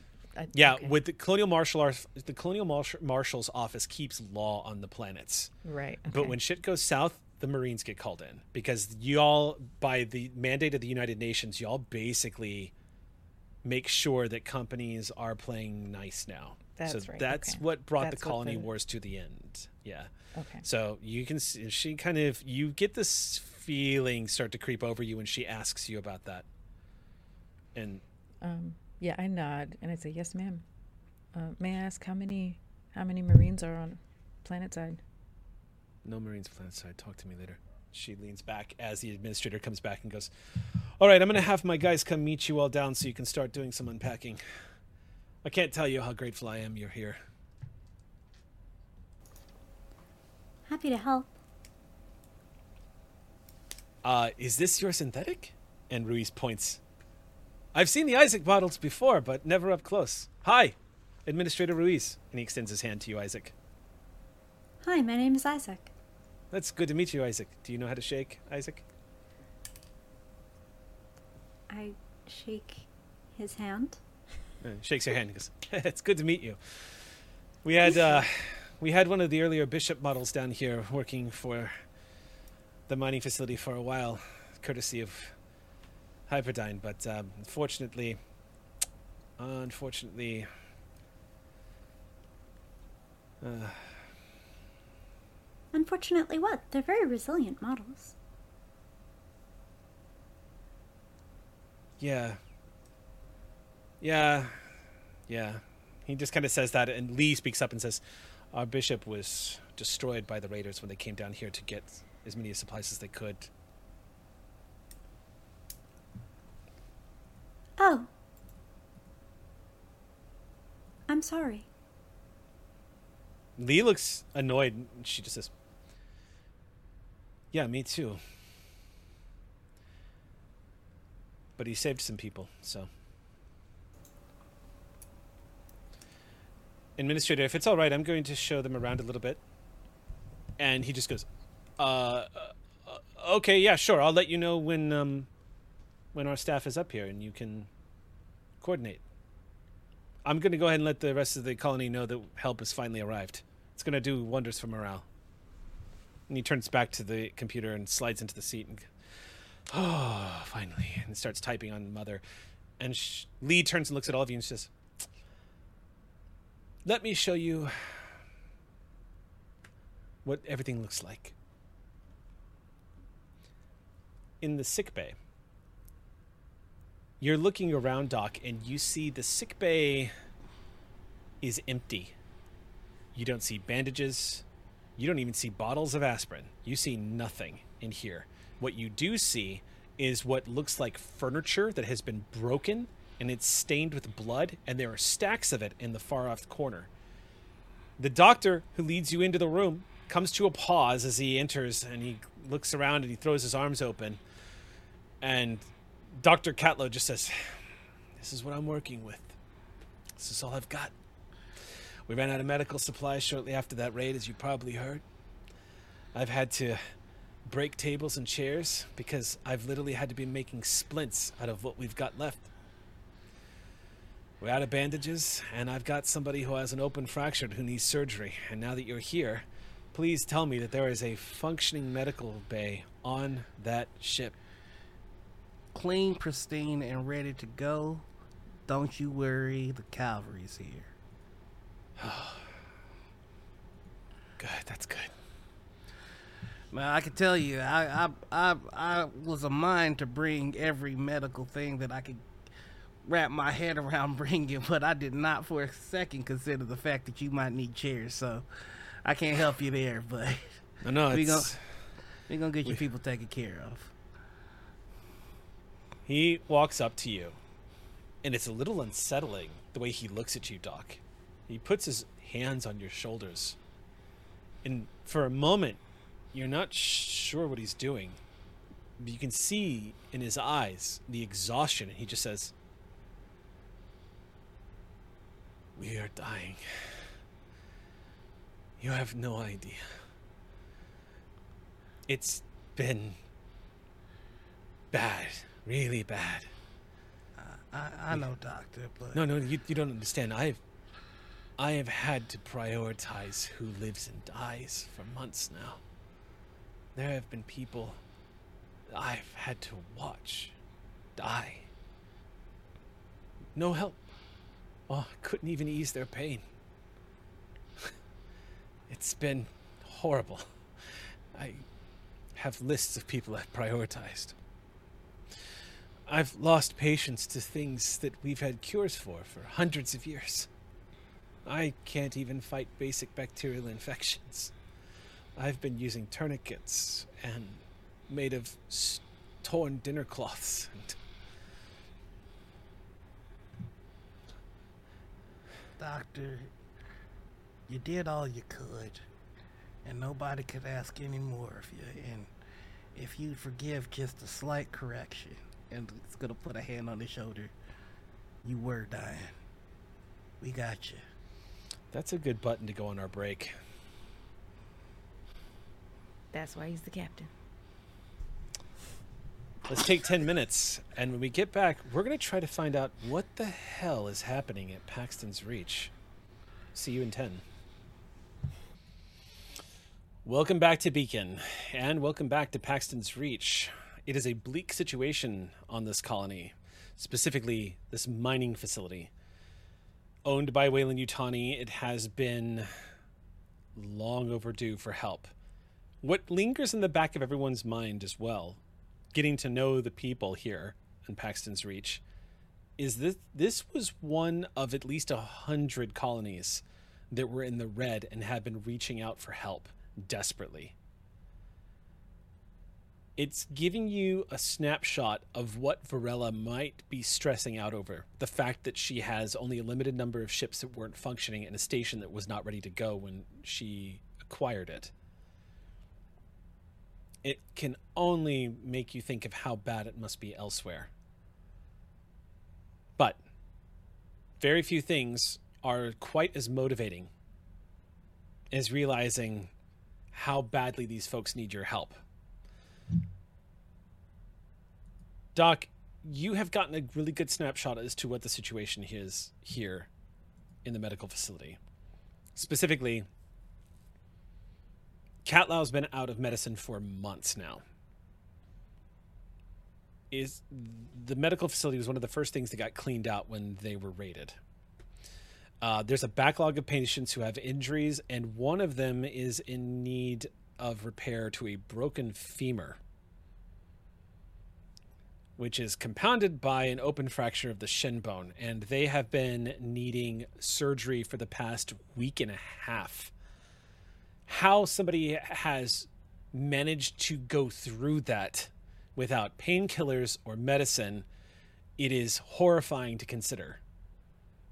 But the doc makes it very clear that they that they will be fine if they can get medical attention from something that will help. He didn't want to take the leg because of how the his whole thing was he was able to control infection as best he could. There hasn't been any signs of infection thanks to a lot of the precautions they have been taking. However, the inevitability of the passage of time, he is in rough shape. And also the patient wasn't going to let him, apparently. The patient has refused again and again and again. The doctor seems, when the doctor relays this, when Catlow relays this to you, that, that the patient has constantly refused him to let him just take the leg, uh, you you get a sense of the doctor's supreme frustration with that sentiment and irritation with the patient. But then he also follows it up by saying, the truth is, is if we did take the leg, he would be in the exact same situation as he's in now. And that's his figuring of it anyway. We just don't have what we need. I ran out of things to stitch people up with a month and a half ago. His timing cannot have been worse. Uh, people always getting hurt when it's the most inconvenience, I tell you. But don't you worry. You take me to this patient. We need to get them taken care of ASAP. I've got my medical kit with me. I can do some basic treatment. At least I can get them some painkillers. I don't know how. I don't know how they're dealing. He's in. I mean, he goes on to tell you the kind of shape that he's in, without going into significant details. Um, it's remarkable. Absolutely remarkable that this patient is still alive. That leg should have gone bad over a week ago. This guy should probably be in his final moments. Um, but one thing that has become clear to you as you're looking over some of the medical needs here, Doc, people who live out here on the frontier, they are just made out of damn metal. These folks go through hardships that they are not told about when they sign up for these jobs. They go through, according to the injury reports, they go through outrageous things that no one should have to go through on a job. As you're skimming through the reports and he's leading you down the corridor to where the man's located, um, what keeps going through your head, Albright, is this is why the colony wars happened. Because of how people were being treated, because of how completely neglected the colonies were by all kinds of neglect, and because of how people were treated by the companies. Like, it's all going through your head right now, what it's actually like out here on the frontier. And you're seeing the worst of it at the moment. When you enter into the room, the first thing you experience is a smell that I will not describe. But you see a gentleman who's laid up on a bed covered in sweat. He has what looks like a couple of wooden planks. You think they might be legs to furniture that have been tied around his leg. But the leg, without going into detail, oh my God, that should have been removed a long time ago. So it can't be salvaged. I mean, it depends on what you're able to put together in the medical bay on board your ship, but mm-hmm. if you want to make a medical aid check here to yeah. take a look at him. Mm-hmm. Uh, and I do have my med kit, so can I use okay. that for this? Yes. All right, so that's three. And then empathy, that's five. So that's eight so far. And then that's two more. One, two, three successes. Yeah, three successes. Uh, first of all, the smell, the moment the door opened, the smell immediately told you the doctor's assessment is incorrect. If you're smelling it the moment the door opens, it's infected. When you approach the leg and you see its state, it's infected. When you see the guy leaning up against the wall with sweat all over his face, Doc, he is probably critical right now. It's a miracle he's not dead. But when you approach the leg, you see he needs medical attention right away, and that leg has to come off. Uh, Rich makes a beeline to him and just goes, hey, hey there, son. Uh, he just mutters something to you. He doesn't say anything. And the doctor rubs his head and he goes, hey, well, I've done what I could. There's so many circumstances here that I, I, I, I couldn't help him. Hey, hey. He's alive, and he wouldn't have been if it weren't for you. He's... Give yourself, give yourself a moment to breathe. I can carry this burden. He just covers his nose. Um, yeah, he's running a temperature. Looks like he's, his fever's probably spiking it up to about one hundred three the moment you check him, Doc. He's he is in rough shape. His pulse is not good. He All right. He is on the door step of death. All right. Well, let's let's get to work here. Um, uh, you are going to absolutely need to get him back to the mm-hmm. Ilios. Yep. I am uh, I am going to uh, I'm I'm imagining that there isn't a stretcher or anything to like.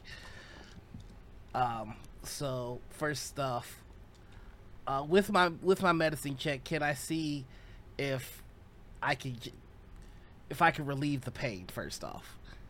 Uh, yeah. Okay. So first thing I do is, son, I'm I'm gonna tell you what I'm gonna do for you, but I, I I can't wait for you to give me the yay or nay. All right, we're gonna relieve the pain, and then I'm gonna take you to a medical station, and we're gonna get you taken care of. He doesn't look like he hears you. He all looks right. like he's kind of muttering to himself. Okay, I'm I'm gonna I'm going to uh, uh, give him the painkillers.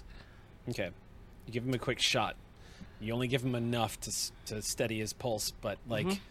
uh, yeah. Your medicine um, check, you, you you're not going to be stabilizing him with this, but it is going to help him. He he yeah. looks look like he's it looks like he's out of it anyway. Reg looks like yeah. he's probably on his way into unconsciousness, or he's fluttering on the edges of consciousness. It's it's half a mercy thing where we're relieving the pain, and it's a half I I can't have him fighting me. Um. And it's, we, we ain't got anything to move him. Uh, I, I need, I need him moved immediately. We have to do this very quietly. Um, can any of your crew, maybe? Um, yes. If I could have somebody go and retrieve, retrieve my friend Isaac. Isaac.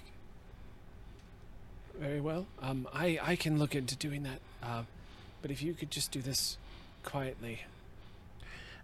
I, I, I, I'm going to need you to inform me, Doctor, what is the necessity for quietness? Uh, the, um, the administrator can't know that we're moving him. We don't have time to get into this now, but we will be revisiting this later. My number one priority, administrator be damned, is to make sure that this man is taken care of. Um, and okay. All due respect, Doctor, and I know you've been through a lot. I need I need you to get someone or get yourself to my friend yes. Isaac and have him. Isaac, yes. Uh, I'll I'll return in a moment. And he opens the door and steps out and starts heading down the corridor. I'm just going to take a cooling pack out of my med kit and put it on this guy's forehead. Uh, he should be dead. That's all you keep thinking. Yeah. As you put this cold pack on his forehead, he should be dead, he should be dead, he should be dead. He is certainly, the state he's in right now with that medicine check, you don't suspect he is, it would be a miracle if he survived the next twenty-four hours. You might have arrived at just the right moment, but there's no guarantee you're going to be able to save this man's life. It's so bad right now. He's probably suffering...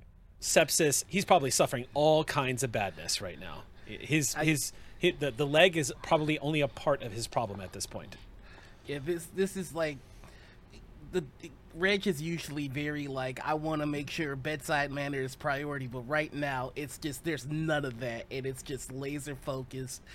You know, keep him comfortable, keep him alive. He's not dying. Like it's just locked mm-hmm. in now. Yeah. Okay. All right.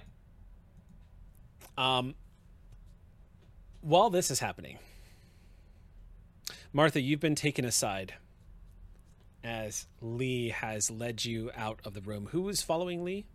Because I know there were some folks that broke up. There were, some of y'all were headed back to the Ilios. Is that correct? uh, whatever was basically whatever we were needed for. Kind of Tig is just like, yeah, I'll start moving stuff if people need things moved, or O'Donnell if we're if we're you. if we're supposed to give this uh, get this tour, I would go with the tour. But if it would make sense for us to start orchestrating supply movements, I think Tig is like kind of antsy to do that. So yeah. if that would make sense right now, then then yeah, she'll take O'Donnell probably we'll so go. that it yeah. In which case, yeah, O'Donnell will follow you out mm-hmm. and start. And I'm assu- I don't know if Isaac would like to go, would rather stay with Martha or come with us, but I know they're going to be, we don't know they're going to be grabbed soon yet, so. Uh, I think Isaac will go along with the tour in order to understand. They have their own completely separate uh, triage from the engineering perspective and figuring out what's broken where and when and all that. Perfect, yeah. Yeah, well, so we'll I'll split off with O'Donnell and we'll try to start moving stuff. Okay. Um, you were led into one of the corridors then, Martha, and Lee just turns a corner and stops. And she glances back down the way y'all came and sees that it's empty. And it's at that point, Martha, you begin to realize for a colony of eight hundred people, you've only seen three people so far. For a colony filled with eight hundred people, you've only come across a couple of station staff. The next thing you note as you are rounded the corner and Lee looks back is that it's quiet here. You can hear the thrumming of the ambient noise of the atmospheric processors working and the struggling filtration systems of the air scrubbers. But you don't hear the hustle and bustle of a mining colony filled with eight hundred people. And Lee takes one last look, and she looks back at you, and she's, okay, so here's the real situation. eight hundred is inaccurate, more like three hundred, and it's been bad, real bad. I know we keep saying that, but the administrator's not helping us here. The administrator's trying to keep Weyland-Yutani safe from the Colonial Protection Act because of how the colonies have been treated. And I would do something about it. Except for a good portion of the colonial staff here is also Weyland-Yutani, and they're being offered a hefty sum of money to make sure this information doesn't get back. So I'm Colonial Marshal in title only. He doesn't know I know a lot of this stuff. It's the only way I was able to get you out of that room. She glances again down the hallway. So. three hundred? Yeah, they didn't report any fatalities when the first raid happened because he made a deal with them.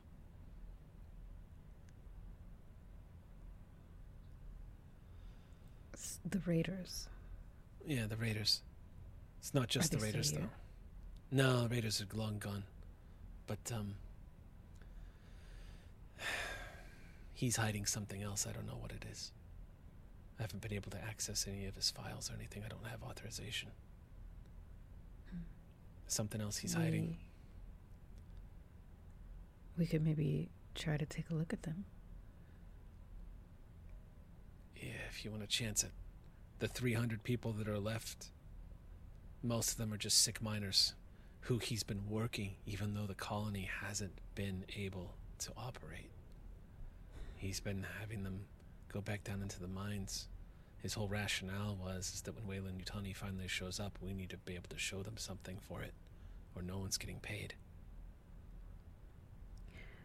Do you get a sense that this person is... Is he still in touch with reality? Is this all coming from a specific place, do you sense, or is he just completely out of touch? I think he snapped a while ago. He's not being okay. sensible. He's not being reasonable about anything. He is in pure self-preservation mode, and I couldn't stop him. He's got at least fifty on his side that are all expecting a fat payday when this wraps up. So I pretend like I'm his best buddy. Um, I know how this sentence sounds, but where are the bodies buried? You see the jaw clench again, and she just says, they're not. He just had him thrown to the bottom of the mine.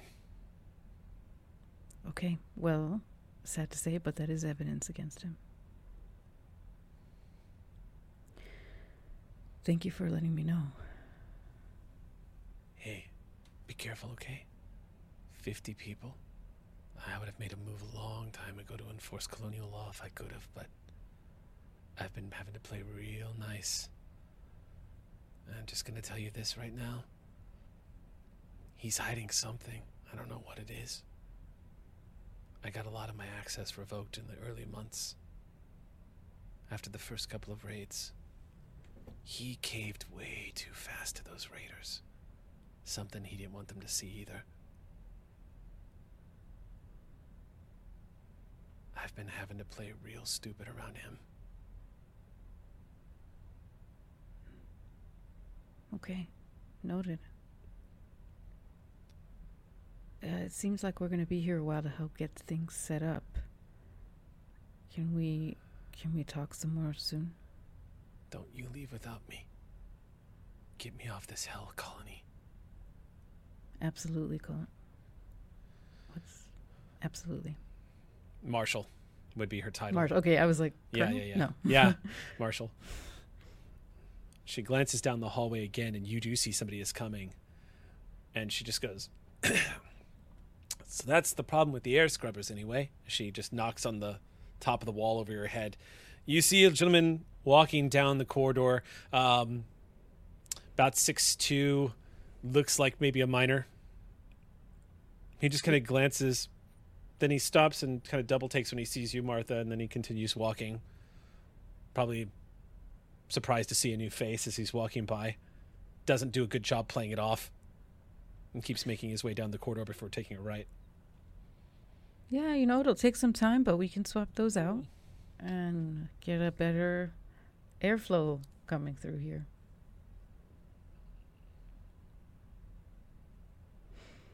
Okay. Okay.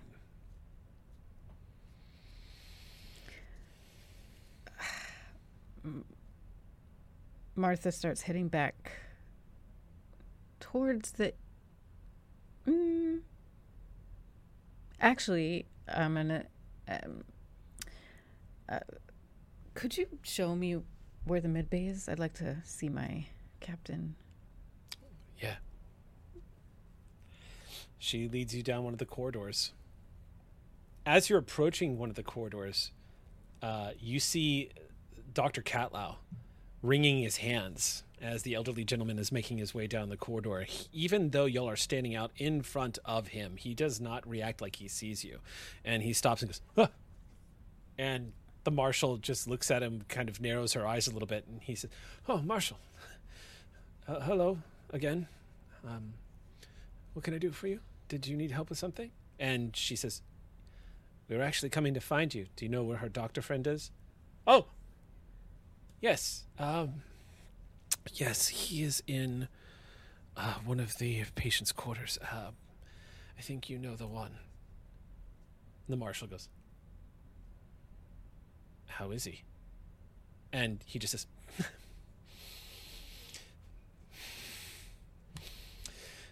the, um, Al- Doctor Albright is going to do what he can for him. I think there's an intention of getting him back to the ship. And Lee steps forward and says, you can't let the administrator see you move him to the ship. He says, no, I know. I know. But he, we either move him to the ship or he dies. He, it would have been a mercy to have killed him a week ago. The agony this man has been going through is... I don't know what to do anymore. Lee turns and looks at you and says, the administrator doesn't want anyone to know... It doesn't want anyone knowing what the real state of this place is. He does not want the law coming down on his colony because of what it will mean for him and his lackeys. Is it possible to get a man back to your ship without letting the administrator see? Well, two things. Number one, distraction for him.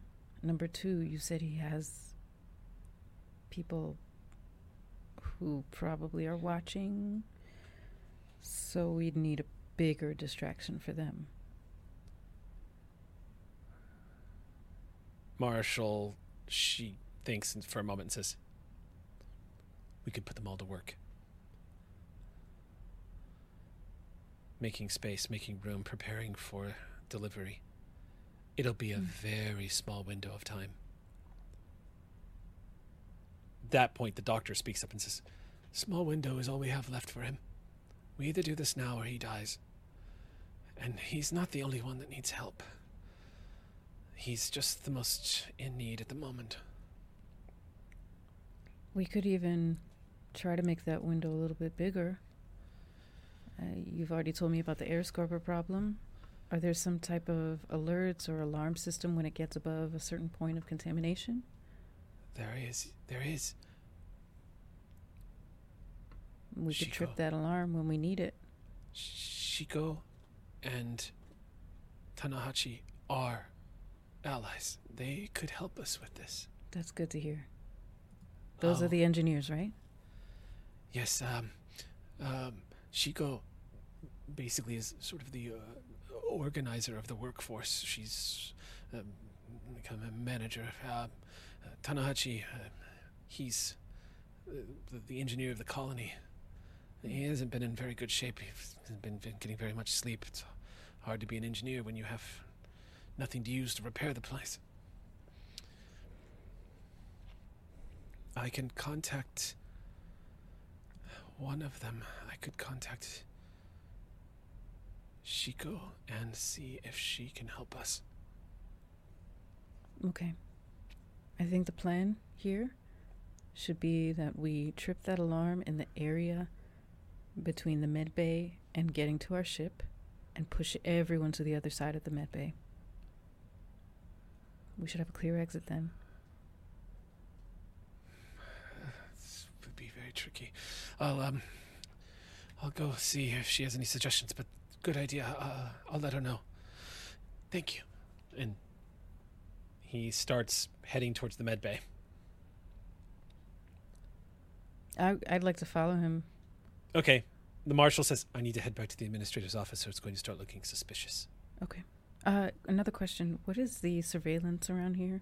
Are there cameras or recordings or anything? No, no cameras like that. But there's plenty of observation inside the administrator's office for security reasons. Okay. Good. Also external cameras as well. Oh, there are? External, yes. Security cameras on the outside. Where our ship is? Yes. Okay, we'll have to figure that out too.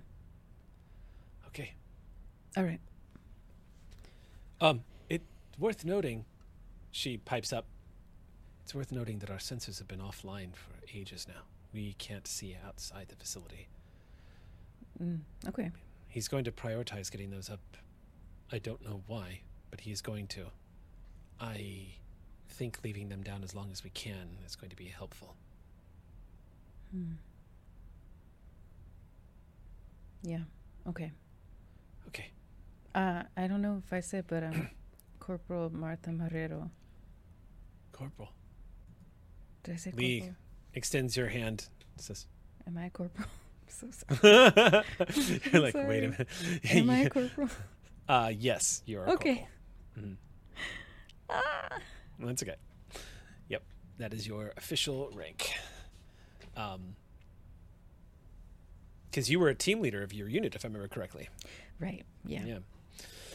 All right. So she pivots on her heel and starts heading back. Okay, I follow the doctor. Okay. Meanwhile, back at the Ilios, you guys are unloading, rather, I should say, uh, oh, what is this heavy machinery roll? Hold on, I have to check to see what... Let me see what O'Donnell can do with heavy machinery. He does not have a class three rating. Uh, okay. All right, I'm going to roll for him. Oh, boy. I try to direct. You're like, okay, yeah. Let's go a little further. Okay, hold on. Let's see. He's going to push. Oh, God. He's going to gain a point of stress. He wants to help. He's going to push. And I roll a six on the on Ooh. on the stress die. Um, Hell yeah! Yeah, you see, he gets inside of one of the power lifters, one of the power loaders, and just straps himself in. And as he steps out, he goes, and he goes, "Oh shit! It's okay. It's okay. It's okay." Take it takes easy. me a second. Yep. Yeah, you got it. Um, uh, and all of a sudden, Noir's P D T chip just goes offline. Oh no! The doc just literally disappears. Everyone gain a point of stress. My mom just la- come. Yeah, it's revealed at that point that Isaac is is picking you all off one at one, one by one. Um, all right, and welcome back. Spoilers. Sorry. Oh, I think you're uh, you're not on the right mic there, Noir. Yeah.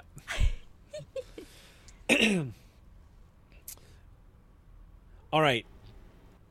You see, he in the power loader. It takes him a second as he tries to get used to it, but you see him move his arms for a second, and he goes, "It's always it's it's the damn thumbstick. It's always throwing me off." And he it's takes, old. It's a little rusty. It's a little trigger happy. Come on, let's just. This one's full of gauze. You won't break anything. Come on. And he goes, "I really should be letting Isaac do this. I am terrible at this." Me too, bud. But you're the better option of the two of us. Let's do it. Yeah, he has a one in heavy machinery. Actually, I mean, hold on. I'm wondering, does power loader require heavy machinery or piloting? I bet you it's heavy machinery. Probably. Probably. It's piloting. It feels like a f- finesse. Yeah, I bet. I bet you anything. It's. I bet you anything. It's heavy machinery. Yeah. They wouldn't let. They wouldn't.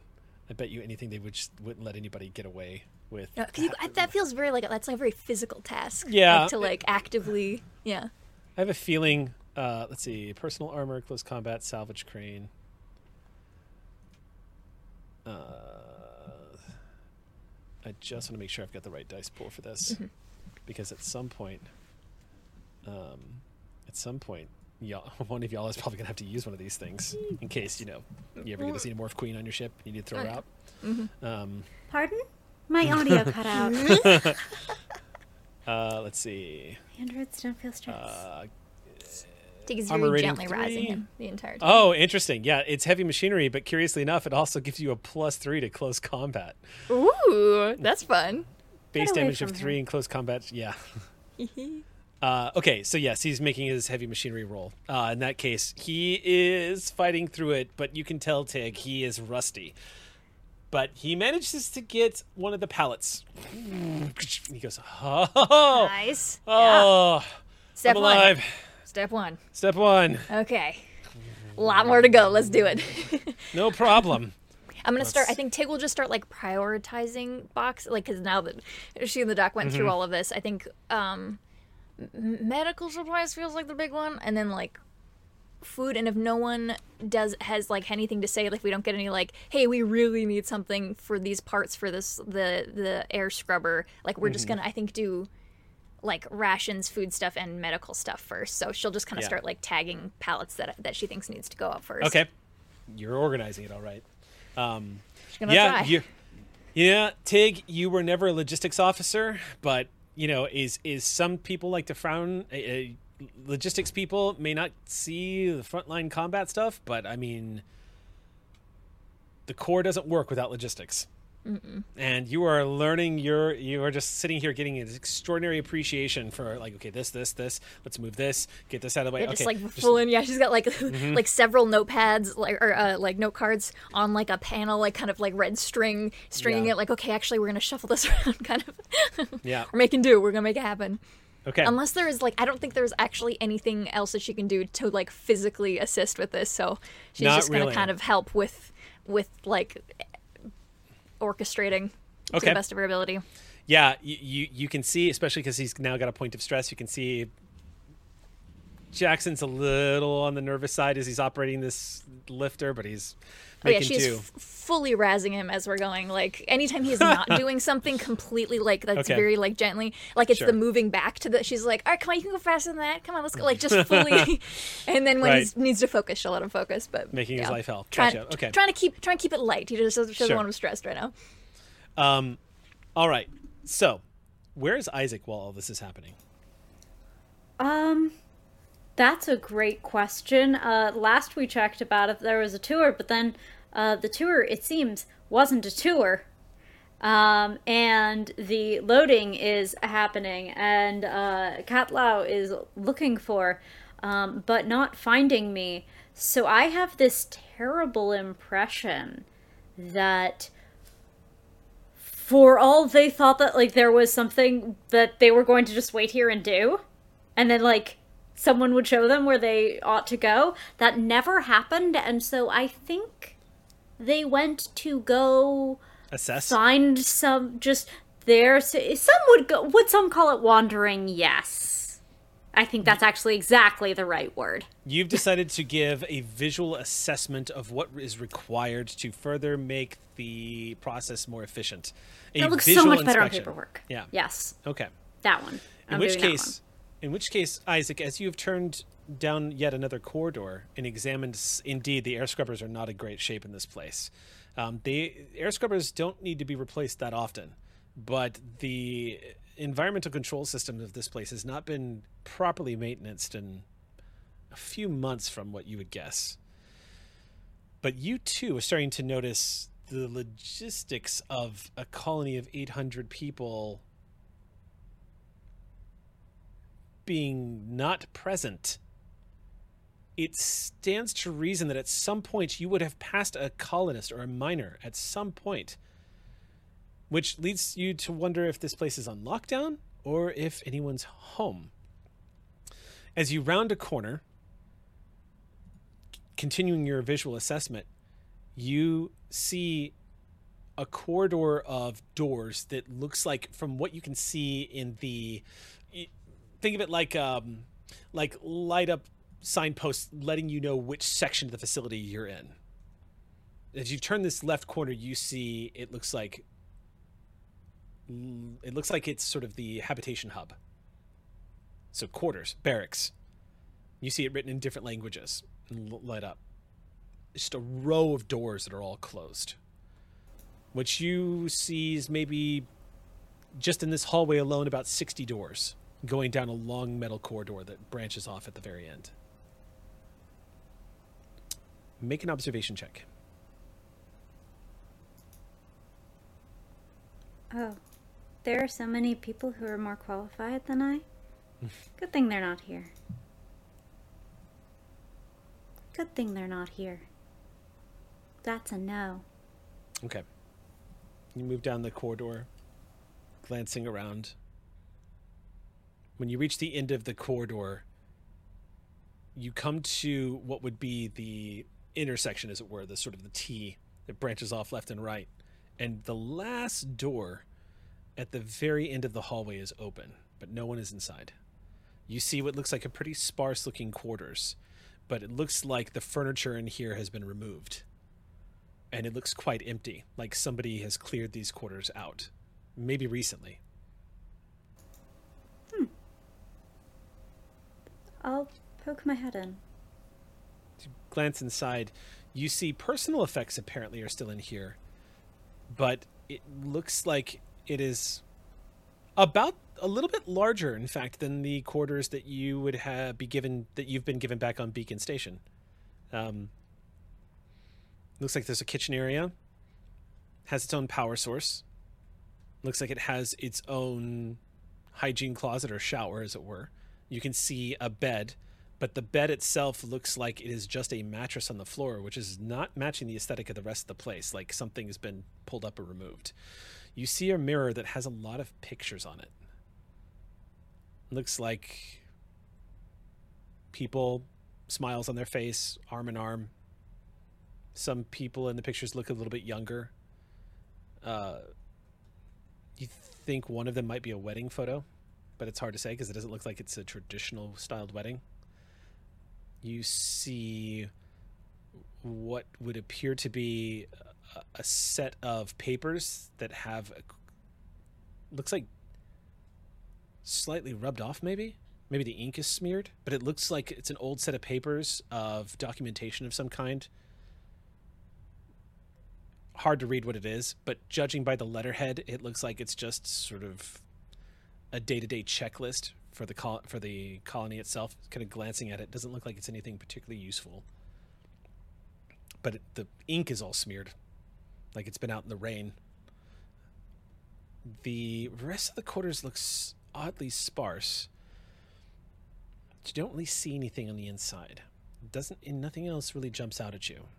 It is just incredibly odd how it seems to just be open and empty like this. I'll attempt to commit the faces to memory. Okay. And I now have a new notion of what I would like to look for, I think. Okay. One tractor cannot take any number of miners. The four kilometers away, we know that the mine is located. Where's the transport for them to get back and forth from this hub? Where's the bus? I want to find the where the bus would be, since clearly, absolutely everyone must be working on shift right now. Okay. Where's the bus? Busword. How do you plan on looking for the bus? Um, Where would you like to look first? Mm-hmm. Well, so I know it. Um, do I... Have we ever seen... Uh, uh, did we get to see the station overhead uh, as Jackson was landing, for instance, to see the shape? Mm-hmm. So I know one entrance already. That was the one with the tractors. Mm-hmm. Um, I think the most logical place relative uh, to the other, like, the geometry of the station is probably the one nearest the mine or nearest any... Did we see a road from Ariel?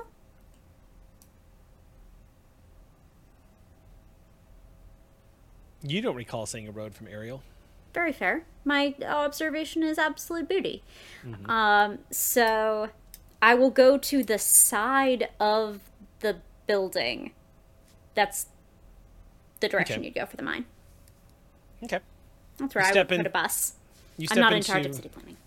You step into what would be the airlock and just close it up, and the environmental controls begin to switch. You hear alerts going off and an automated voice saying, "Warning, it is unsafe to step outside without the proper environmental equipment. It is advised that you wear a face mask." As about that point, the door goes and the toxic air fills the interior. You step out into the planet's atmosphere and glance around, Isaac. Um, you see out here, the light of this planet is quite beautiful. It looks like in this part of the hemisphere that you are stuck in a perpetual setting sun. Um, you can also see and hear the rolling dust storms off in the distance storming over the mountaintops, and the distant gray clouds and the flashes of lightning. You glance to your left and you can see the tops of the Ilios on the other side of the facility, because the Ilios is big. Um, the facility itself is about two stories high, but the Ilios still peaks up over the top.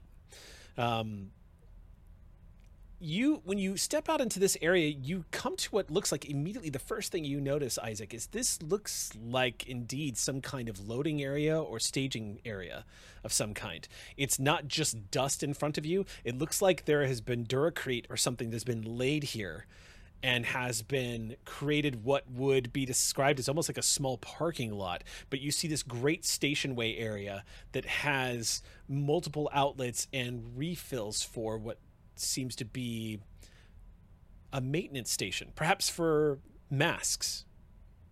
For example, if somebody needs to switch out an air mask, or if there is a, a refresher that needs any kind of like oxygen tank or anything like that, that seems to be what you see out here, which immediately invokes in you a sense that this is probably where the bus stop is.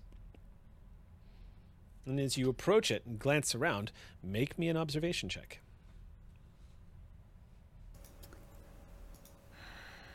Rockin' everywhere. Hey, rockin' everywhere.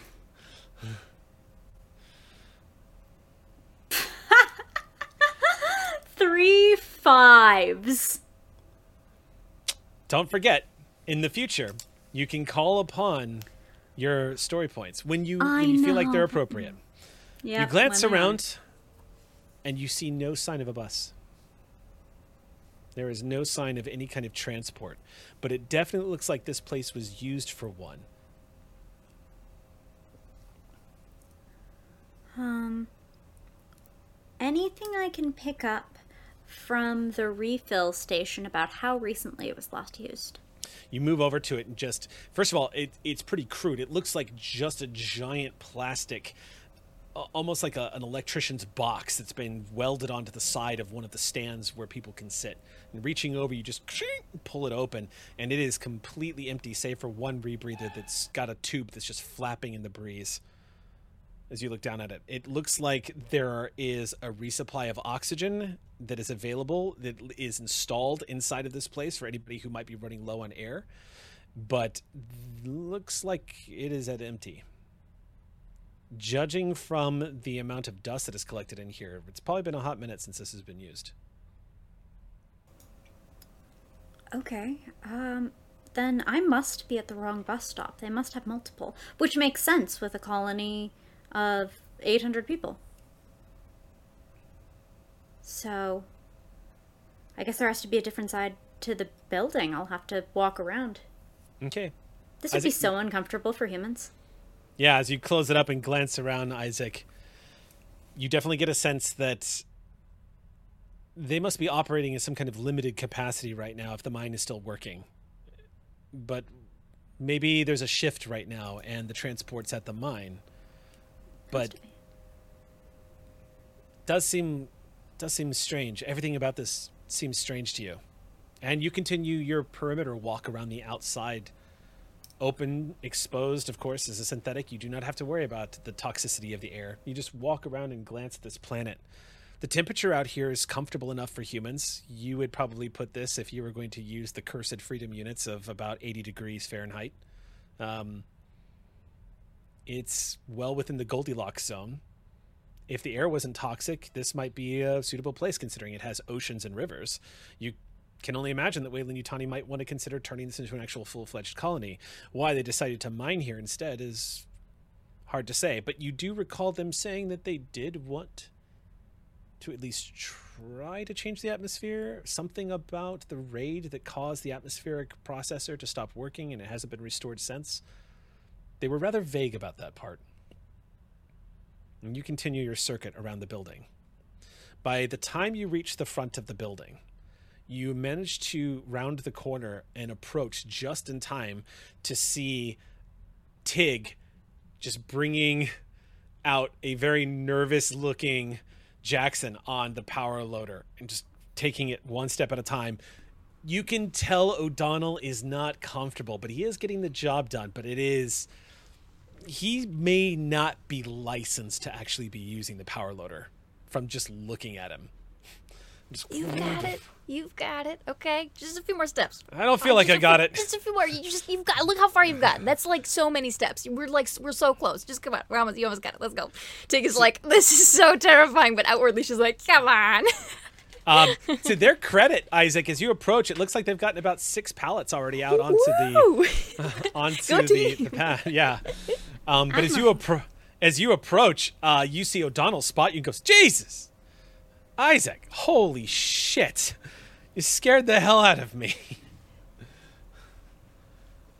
He was just focusing really hard. He was not looking at his surroundings, because that's my job, apparently. Yeah, I wasn't expecting people to just walk up on us out here. Do you have uh, some free time, perchance? I probably shouldn't. I was thinking I would start with that tractor. I point to tarp tractor. That's fair, too. Could we, could, is there any way we could use that to get stuff out of here? Or is that not really a... No. Probably not. We okay. We'd want more no. of a forklift for that task, but... That's true. It would be good transport to go to the mine. That I'm trying also. to go to the mine. What's in the mine? Everybody. Uh, That's okay. ominous. Yeah. I mean, I guess it would explain why this place feels like a ghost town. Yeah, I was noticing that, too. Uh, it's true. We so arrived during a day shift. shift. Yeah.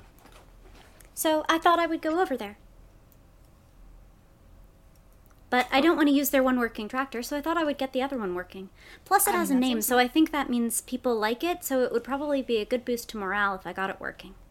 Makes sense to me. Should we be worried? But I could help with the power loader if you're nervous. You seem like yes. you're nervous. Yes. Do you want to take over here? That would no, be great. No, I want to work on the tractor, but I can Read the power letter. Uh,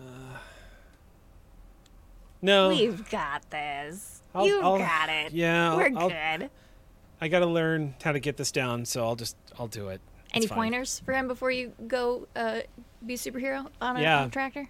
Anything I should know? Uh, yes. I'd like to... Could I climb up onto the power loader's shoulder mm-hmm. and show him a few things? Yeah. You just hoist yourself up, and he glances mm-hmm. over at you, and you see him take his hand off the controls, and yeah. Uh, tell you what. I wish will, I had a camera. Like I will call... I'll call this an assist on his next yes. roll. He'll Thank get you. a plus one die to the roll. You're all teaching right. me piloting, after all. Uh, th- yeah, I guess that's true. Yeah, you owe me one, huh? And this is piloting. Sort of. A piloting exchange. There are controls, and the vehicle goes where you tell it to, even if it's not where you want it to. Hmm. He just nods and says, I'll... Yeah, I'll try to use that as anxiety management, Isaac. That's not a bad point, actually. I pat-pat the power loader's shoulder, ding, ding. And I'll jump down. Okay, you hop down into the dirt. Um, meanwhile, inside the facility, we have to coordinate what's going on between Martha and what's going on with Doctor Albright. Uh, doc. Oh, oh, has Martha made it into the uh, uh, med room that Doc's yeah. in? Mm-hmm. We'll say that you've uh, arrived. I think Doc is just gonna go, Martha. Uh, good. I I need help getting uh, getting this man to to to the ship. He he does not have long. Martha, did you serve in the Frontier War? I think you did, right? I did. You were, yeah. You've seen shit like this before. The moment you walk in, the moment you smell the air, um, you, you've seen shit like this before. You've never seen it go this long, this bad. That is new, but you've seen it. He is on death's door. Oh, yeah. Um, I ran into the doctor uh, on the way here and got some info from Lee. We have a lot to talk about, Doctor. Uh, and he mentioned this person. We need to do it undercover, apparently. I, I, he, that, that's what he says. But between me and you, and pardon my language in advance, but I don't give a shit about the goddamn uh, uh, whatever his name is. This man is about to die. We need to get him to the med station immediately. Yeah. Okay. Um. Isaac, right? I I I, I don't see any gurneys or anything here. I, I, we can't we can't wait for Isaac. The doctor said he was gonna go get Isaac. I, Isaac will find us on the way. We'll okay, just yeah. take take an yep. arm, and we will. We Got him. Okay. We're just uh, he's the noise he makes when you pick him from the bed. He's he's so out of it. He is only registering the extraordinary pain that is coursing through his entire body as you lift him from the bed. Do you um, the, anything to knock him out? Uh, Doc, you can't. You cannot put this man under right now. I, I can't. I gave him as much as I could for the pain. Anything yeah. more would compromise his system. Okay. You you have been a stalwart, uh, a, a, a soldier of a man. I just need five more minutes. Of, I just need five more minutes of your strength. Yeah, All come right. on, buddy. We got you, buddy. Come on. All right. So, who between you has what are your what are your strength scores? Um, you can see Doc is struggling with this. Uh, okay, Martha, what is your strength stamina? Is what we're going to be rolling here. Ah, oh well, three is my strength, and uh-huh. my stamina is one. Okay, so four dice. You're going to get a bonus die because the Doc is helping you. Yeah, two, I have two strength and one stamina. So you, you, Doc is going to give you a bonus die. So it'll be a, a total of five dice. I would love rolling. to spend a story point right now. Okay, so you've spent a story point. That means that all fives are now successes as well. Okay. Ooh. If you push the roll, it does not stay that way. You have to make sixes on the push roll, just so you know. Okay. So all it's right. just for this one roll. Oh, thank God. Three successes. All right. Yeah, Martha, as you lift him, he he is a minor. This guy, you can tell, uh, he's probably pushing about two twenty, two twenty-five. As you lift him up, you, oh, strong man. You've yep. you've been through this training before. You remember what it was like in basic when you had one of your team members on your back and you had to crawl through mud. Um, it was part of the basic training of pulling somebody out of a combat is one of the things you had to go through, and it just comes crashing back into you. Remember to steady your breathing. You remember, use your thighs when you're moving, kick your legs forward, save as much strength as you can as you're moving. Um, Doc, you take his legs because that's going to be the roughest part of this carry. You're having to hold the wood that's keeping his leg intact as you lift him up, and he makes this tortured groaning sound oh, as sorry, you lift son. him. He's in whatever dream state he's in. The pain is probably the only real thing that's getting through right now. He probably has no idea where it's coming from. He is so out of it. But as you lift him, he goes, oh, and he's whimpering cry. And the two of you just quickly start moving him down the corridor. Um, you move him down. Let's see. There's going to be three corridors to pass. You move him down about I'll say about halfway at the halfway point, you're going to need to make, no, I would say about the time you're getting towards the entrance of the place, you're going to need to make another roll. Okay. Okay. Same roll? Mm-hmm. But you also okay. still get the plus one. So it'll be five dice. Okay. All right. Are we at that point yet or? Yeah. Yeah. Okay. No one stopped you guys. All right. Good. Okay. Um, how many story points do we have left? Uh, now you have nine. Does anyone mind if I do this again? I don't mind at all. Like, yeah. If you don't do it, I'm going to do it. Okay. all right, all right, so. I will spend it then. Okay, so first off, thank you, Vance, for the first story points. Thank you, Vance. And Aetherspoon, thank you for the second one. What was it, Aetherspoon? Aetherspoon. Aetherspoon, thank Aetherspoon, you. Aetherspoon, yeah. Okay. All right, fives counts as successes. Oh, thank God, three successes. Nice. Two are fives. Outside... Isaac, uh, as you're glancing at this tractor, you can see this tractor has had what looks like engine problems as you're looking underneath it. The tarp has been put over it, but you can see that the tractor in all intents and purposes is in working shape, but it needs heavy maintenance, and it looks like it requires parts that they're probably out of. And as you're glancing over this, the front doors open to the colony, and an old man who you identify as the doctor comes out and says, you see, uh, you can't fully understand what he says underneath his mask as he comes out, kind of blocking out the sun, and says it again, and then he points in your direction, Isaac, and then starts waving you over. All right, I make my way over. Okay. You make your way over, and he's, Isaac, Isaac, you're Isaac. Um, yes. Your crewmates, um, Martha and Doctor Albright, have requested you to help them move somebody uh, discreetly and quickly as possible. Somebody needs to be taken to the medical bay uh, very soon. Of course. The doors open behind him. And you see emerging from the corridor, wearing their face masks, um, with a mask crudely put onto somebody that they're carrying, you see Martha and Albright struggling as they bring out what looks like a terribly injured human. You guys spot, spot Isaac blessedly in front of you about thirty feet talking to the doctor just as you all emerge. Isaac, please. Please, I need you. You rush over. The doctor um, looks at you, Isaac, and says, do, do you need a mask? Should I get you a mask? We're set here. Okay. Go he get takes, ready. Um, Isaac, you reach down and yeah. you watch as Isaac effortlessly picks the man up from your arms. The both of you feeling the burn in your muscles starting to relax, your shoulders, the aching in your fingers, all of it finding some release as Isaac immediately unburdens you.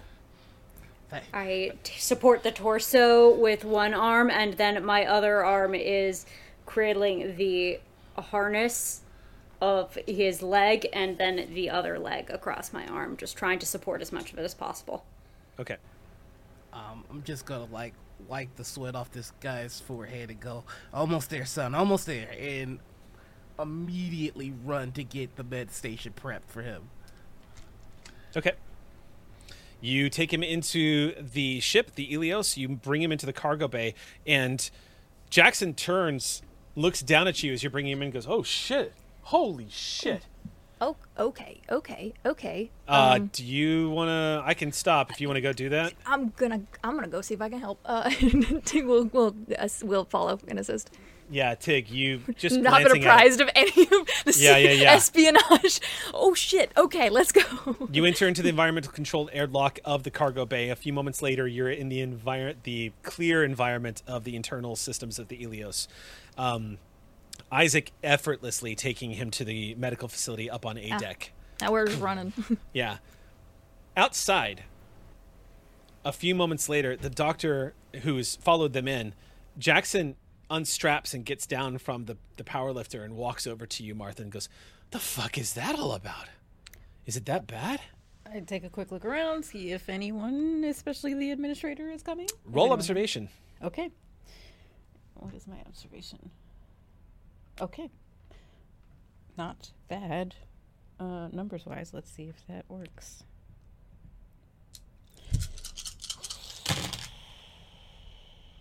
Two successes.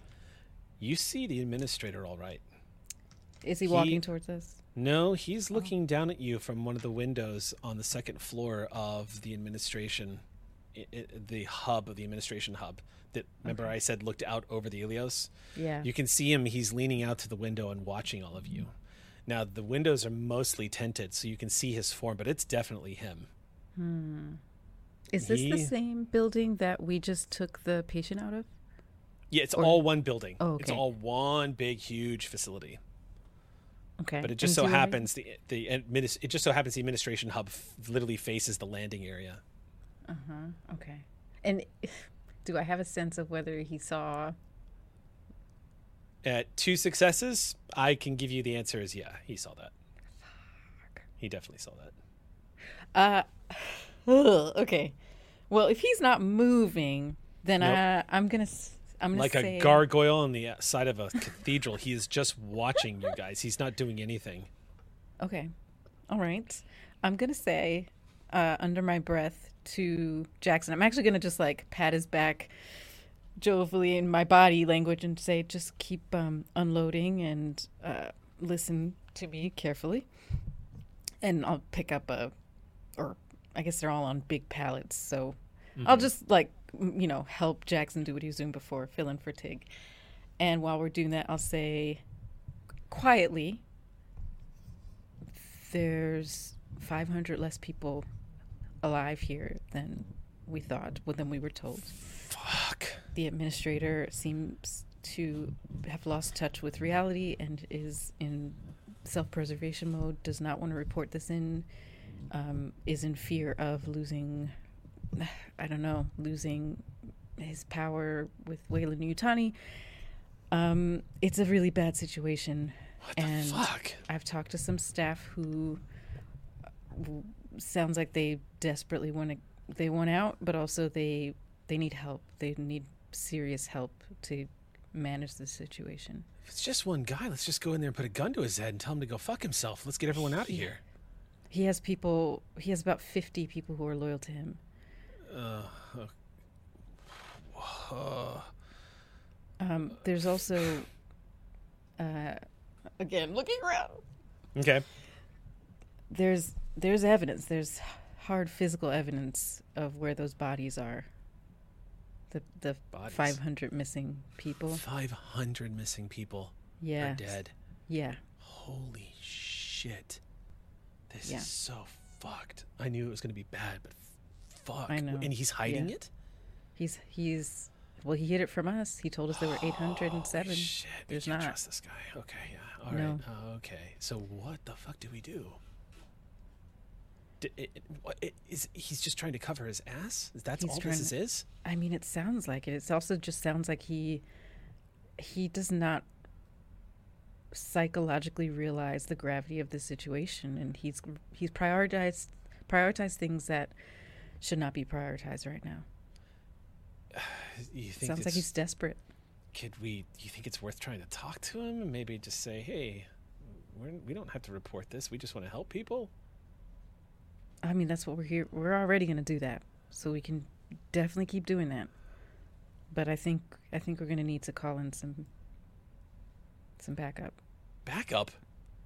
I mean, they're not going to be here for at least. I mean, if we call Beacon, they're not going to be here for fourteen days. If we mm. call anybody else, who not knows Beacon. Them? Oh shit! Yeah, I can make a call. You can? You can do that? Yeah. Holy fuck! Wow, this is a lot. So, how long do you think it'll take them to get here? Uh, it will take a while. So yeah, we do need to do something to. Okay, so at back least minimize so, suffering. So last resort, we send out a S O S to the to call in the Marines. I don't know if it's the last resort. I think it's we do that and then we make sure more people don't die until they get here. So we call in the Marines and then we try to solve the problem ourselves while they're on their way. That's probably I think so. Expedient. Sure, I'll follow your lead, Martha. You're the corporal. Like I don't, I've never. I'm not the captain though.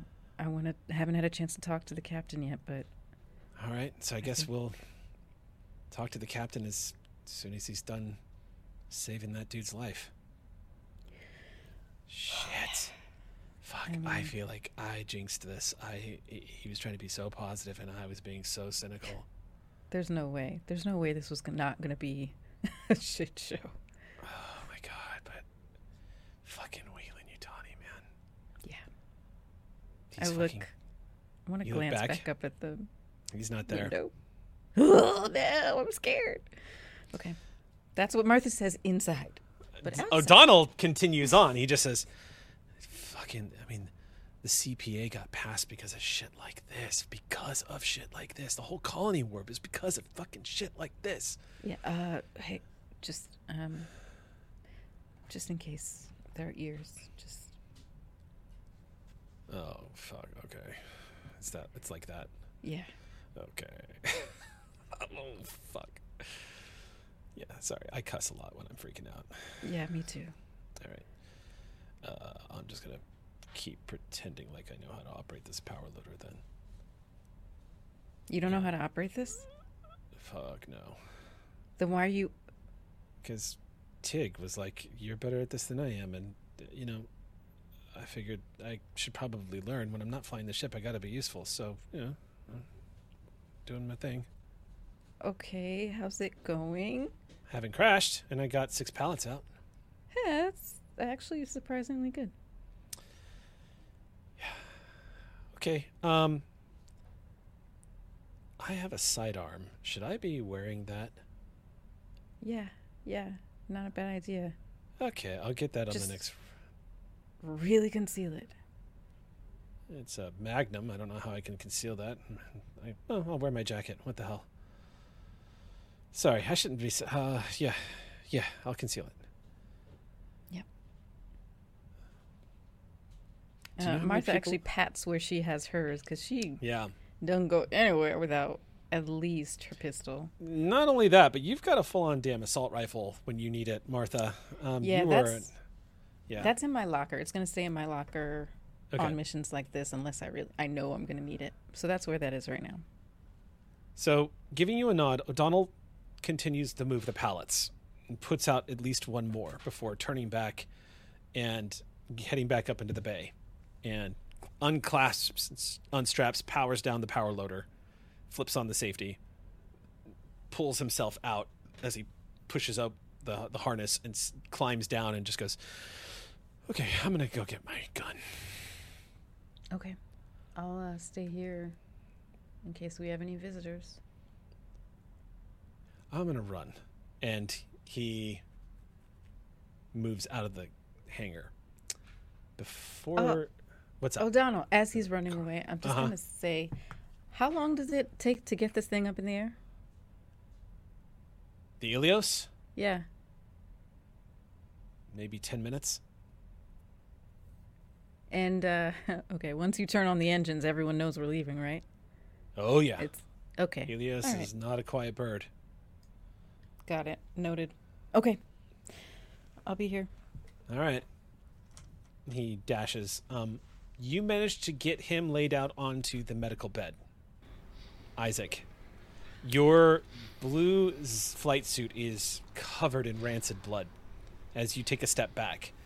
And the doctor, rubbing his temples, immediately moves over and starts to wash his hands. Yeah, I was going to take his immediate, like, beelining.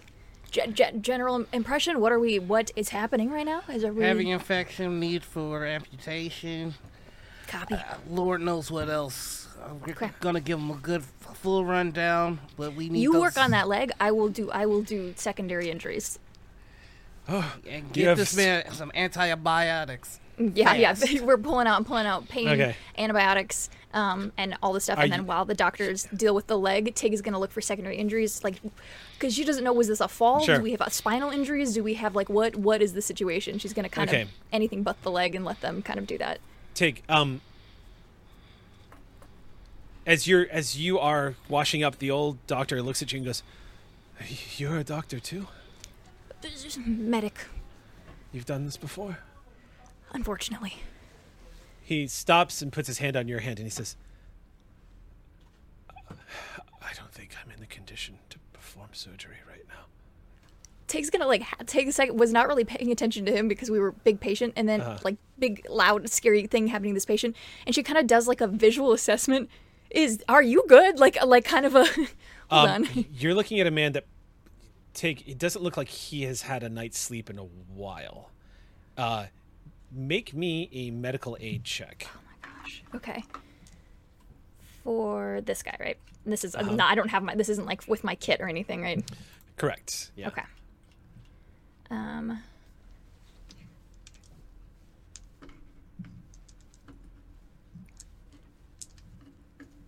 Okay.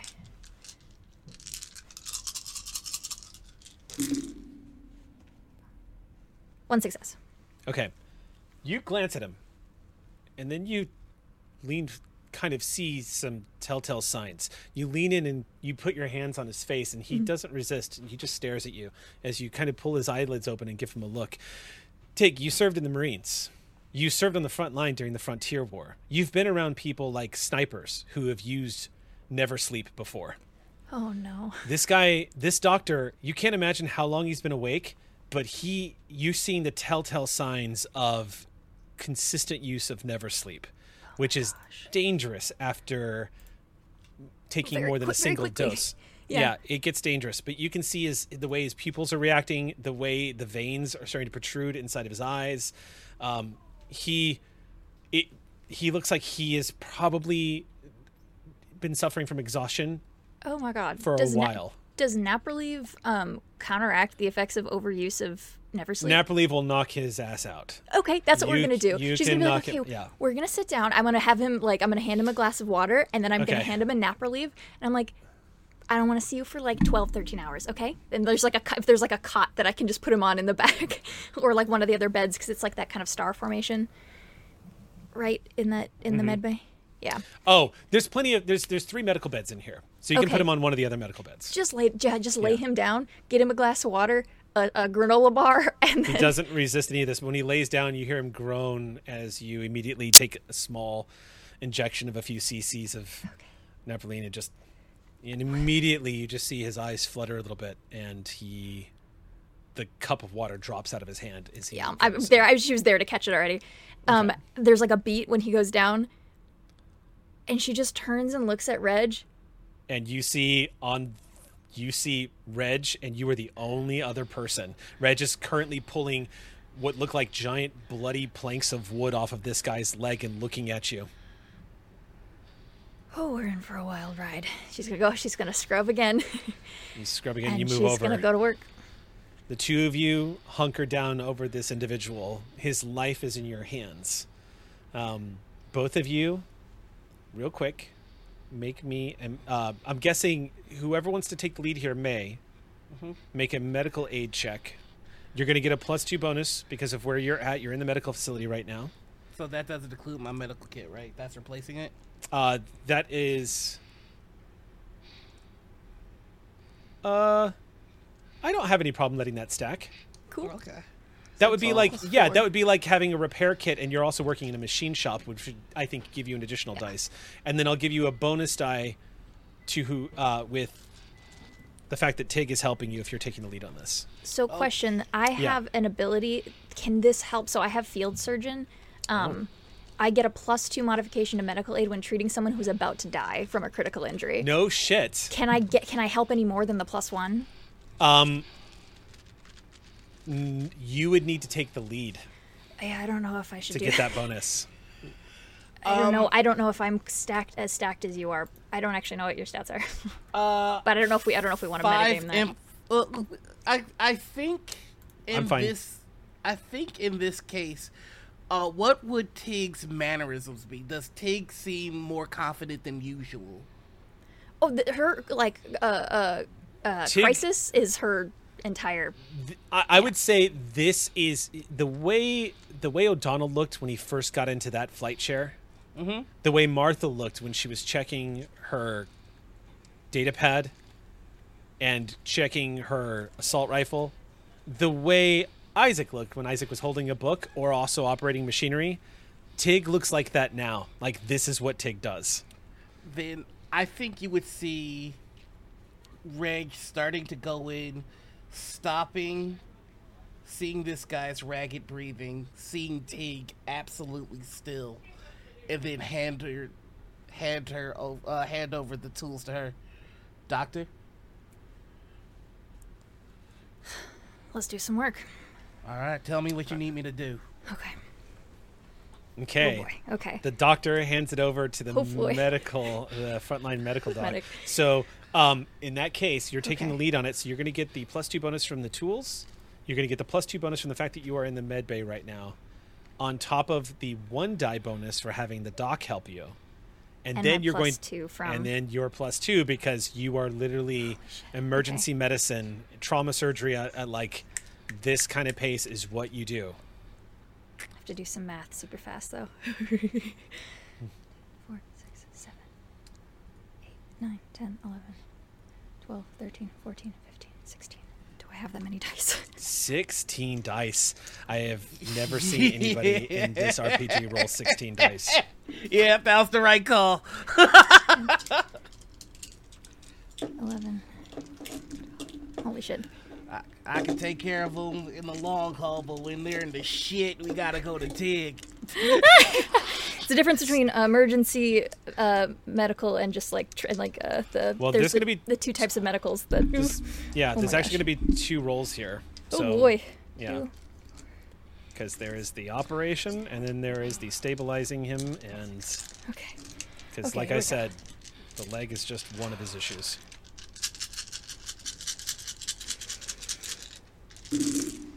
My gosh, some of them landed on each other. They can't even... They're not even... Okay, hold on. I'm trying these. I'm gonna roll these three again because they were just on top. That's already... We've got two successes, and then I'll re-roll these three. Great. Good for stunting. Three, four successes. Four successes. Amazing. So for a medical check, four successes, which, again, I want to stress this as somebody, and Sam can attest to this, as somebody who's been playing Free League games, that is a ton of successes. Um, so you go to work. It's going to take a full shift yeah. to do the removal and start working on him to save his life. Um, all kinds of unfortunate chemicals are flowing through his system from, as a result of the infection. His potassium levels are dangerous right now. There's all kinds of badness happening. But as you are doing the operation, because you rolled that many successes, the first thing that happens is you guys start going in to prepare the leg to removal. Tig, you stop for a second and your eyes widen. You make eye contact briefly, just instinctively, with the doc to see if he's seeing it too. Albrecht doesn't see it as he's preparing the leg, but he glances up at you. The two of you make eye contact. Tig, you take... set of tools and reach inside the leg for a second, and you slowly pull out a high caliber bullet. Oh my god, I do it. You taking a look at this. Um, it was lodged in the femur. It shattered his femur. It was probably the second round he took to the leg. into the dish. Shit. On we go. We've got so we've got we will have to deal with that at a later date. um, yeah. Um, you're starting to get an image now, Tig. He was running. He was shot. Yeah. He fell, caused the open fracture of the shin. He's yeah. It's yeah. Doc, make me your medical aid roll. This is going to be the second shift, so this is going to be a. Six hours spent working on this guy. Ooh. Okay. And does he get the same two from the facility, nine, two from ten. The kit, and one from me? I, yes. I get, yeah, so, so I get twelve. Five. Nice. His life is no longer immediately in danger thanks to Tig. Uh, one, two, three, four. Four successes. Uh, the doctor's so good. Let's do it. Yeah, the, the toxicity in his blood is astonishing, but thankfully you guys have enough medical supplies. Um, Doc, he might have taken all kinds of trauma to his internal organs, but you have the medical know-how and the equipment here in this sci-fi setting to save him and to get him under. However, he is going to have to remain unconscious for at least the next week. But after you hook him up to fluids, after six hours of working on him, you managed to remove the leg and stabilize him with an astonishing two rolls. When it's done and the two of you dim the lights a little bit and after you're cleaning your hands, there's just that quiet time as the two of you kind of glance over at each other. You've been on the Ilios for six hours and it starts to occur to you the situation that you left behind. You don't know what else is going on or what happened here, but the doc will say over the course of surgery kind of filled you in on what the doc learned. Yeah. And the two of you can't help but wonder what's been going on outside this room for the past six hours. We'll find out next Monday night. Ay, Dios. Oh!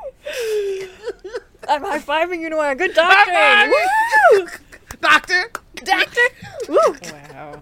Oh my if this God. Is a milk run, I've gone non-dairy. Decided I'm lactose intolerant. Yeah, it's totally, it's that's totally the, after careful consideration, I have decided not to endorse your park. Yes. um, oh my God. Okay. Wow. Nicely done, everybody. Let's go ahead and... Uh, Let's go ahead and do this right now. Oh, yeah, yeah, yeah. Oh, my gosh. Before we head out for the nights. Heck, these um, mothers. Yeah, it's been a lot. I, I would give experience points. I would give experience points just for the amount of discipline you just showed. Multiple times. Multiple During times. The show, it was I know, very I serious. It was I know, very I saw. I, I appreciate you protecting the integrity of the game. I didn't even have a face. Oh. I had a face. I, I I was very, very, very good. You were good. You were very good. Thank you, Sam. But I'm um, still going to get scared next week, aren't I? Uh, it's Halloween. It's Halloween. Of, yeah, next. Mm. I, I was like, this was the episode to set up what we got going on. So, mm. um, yep. Right. Collective so, groan. Collective groans. Now, do keep in mind, I do not, I'm not, this is not Forbidden Lands, so you don't have to worry so much about um, needing to train and whatnot, that kind of thing. I let you people, if you'd like to spend experience points in between games, you may do so. Cool. I just ask that it reflects on what happened at the previous game. So, here's where, here we go. Everyone gained one X P for participating in tonight's game session. Thank you for being here. That includes you, Ox Crew. Um, did you risk or sacrifice something to further your personal agenda? I don't think anyone did this time. Not yet, anyway. Did you risk your life for your buddy P C? Not this time. Did you challenge or stand up to your rival P C? Not this time.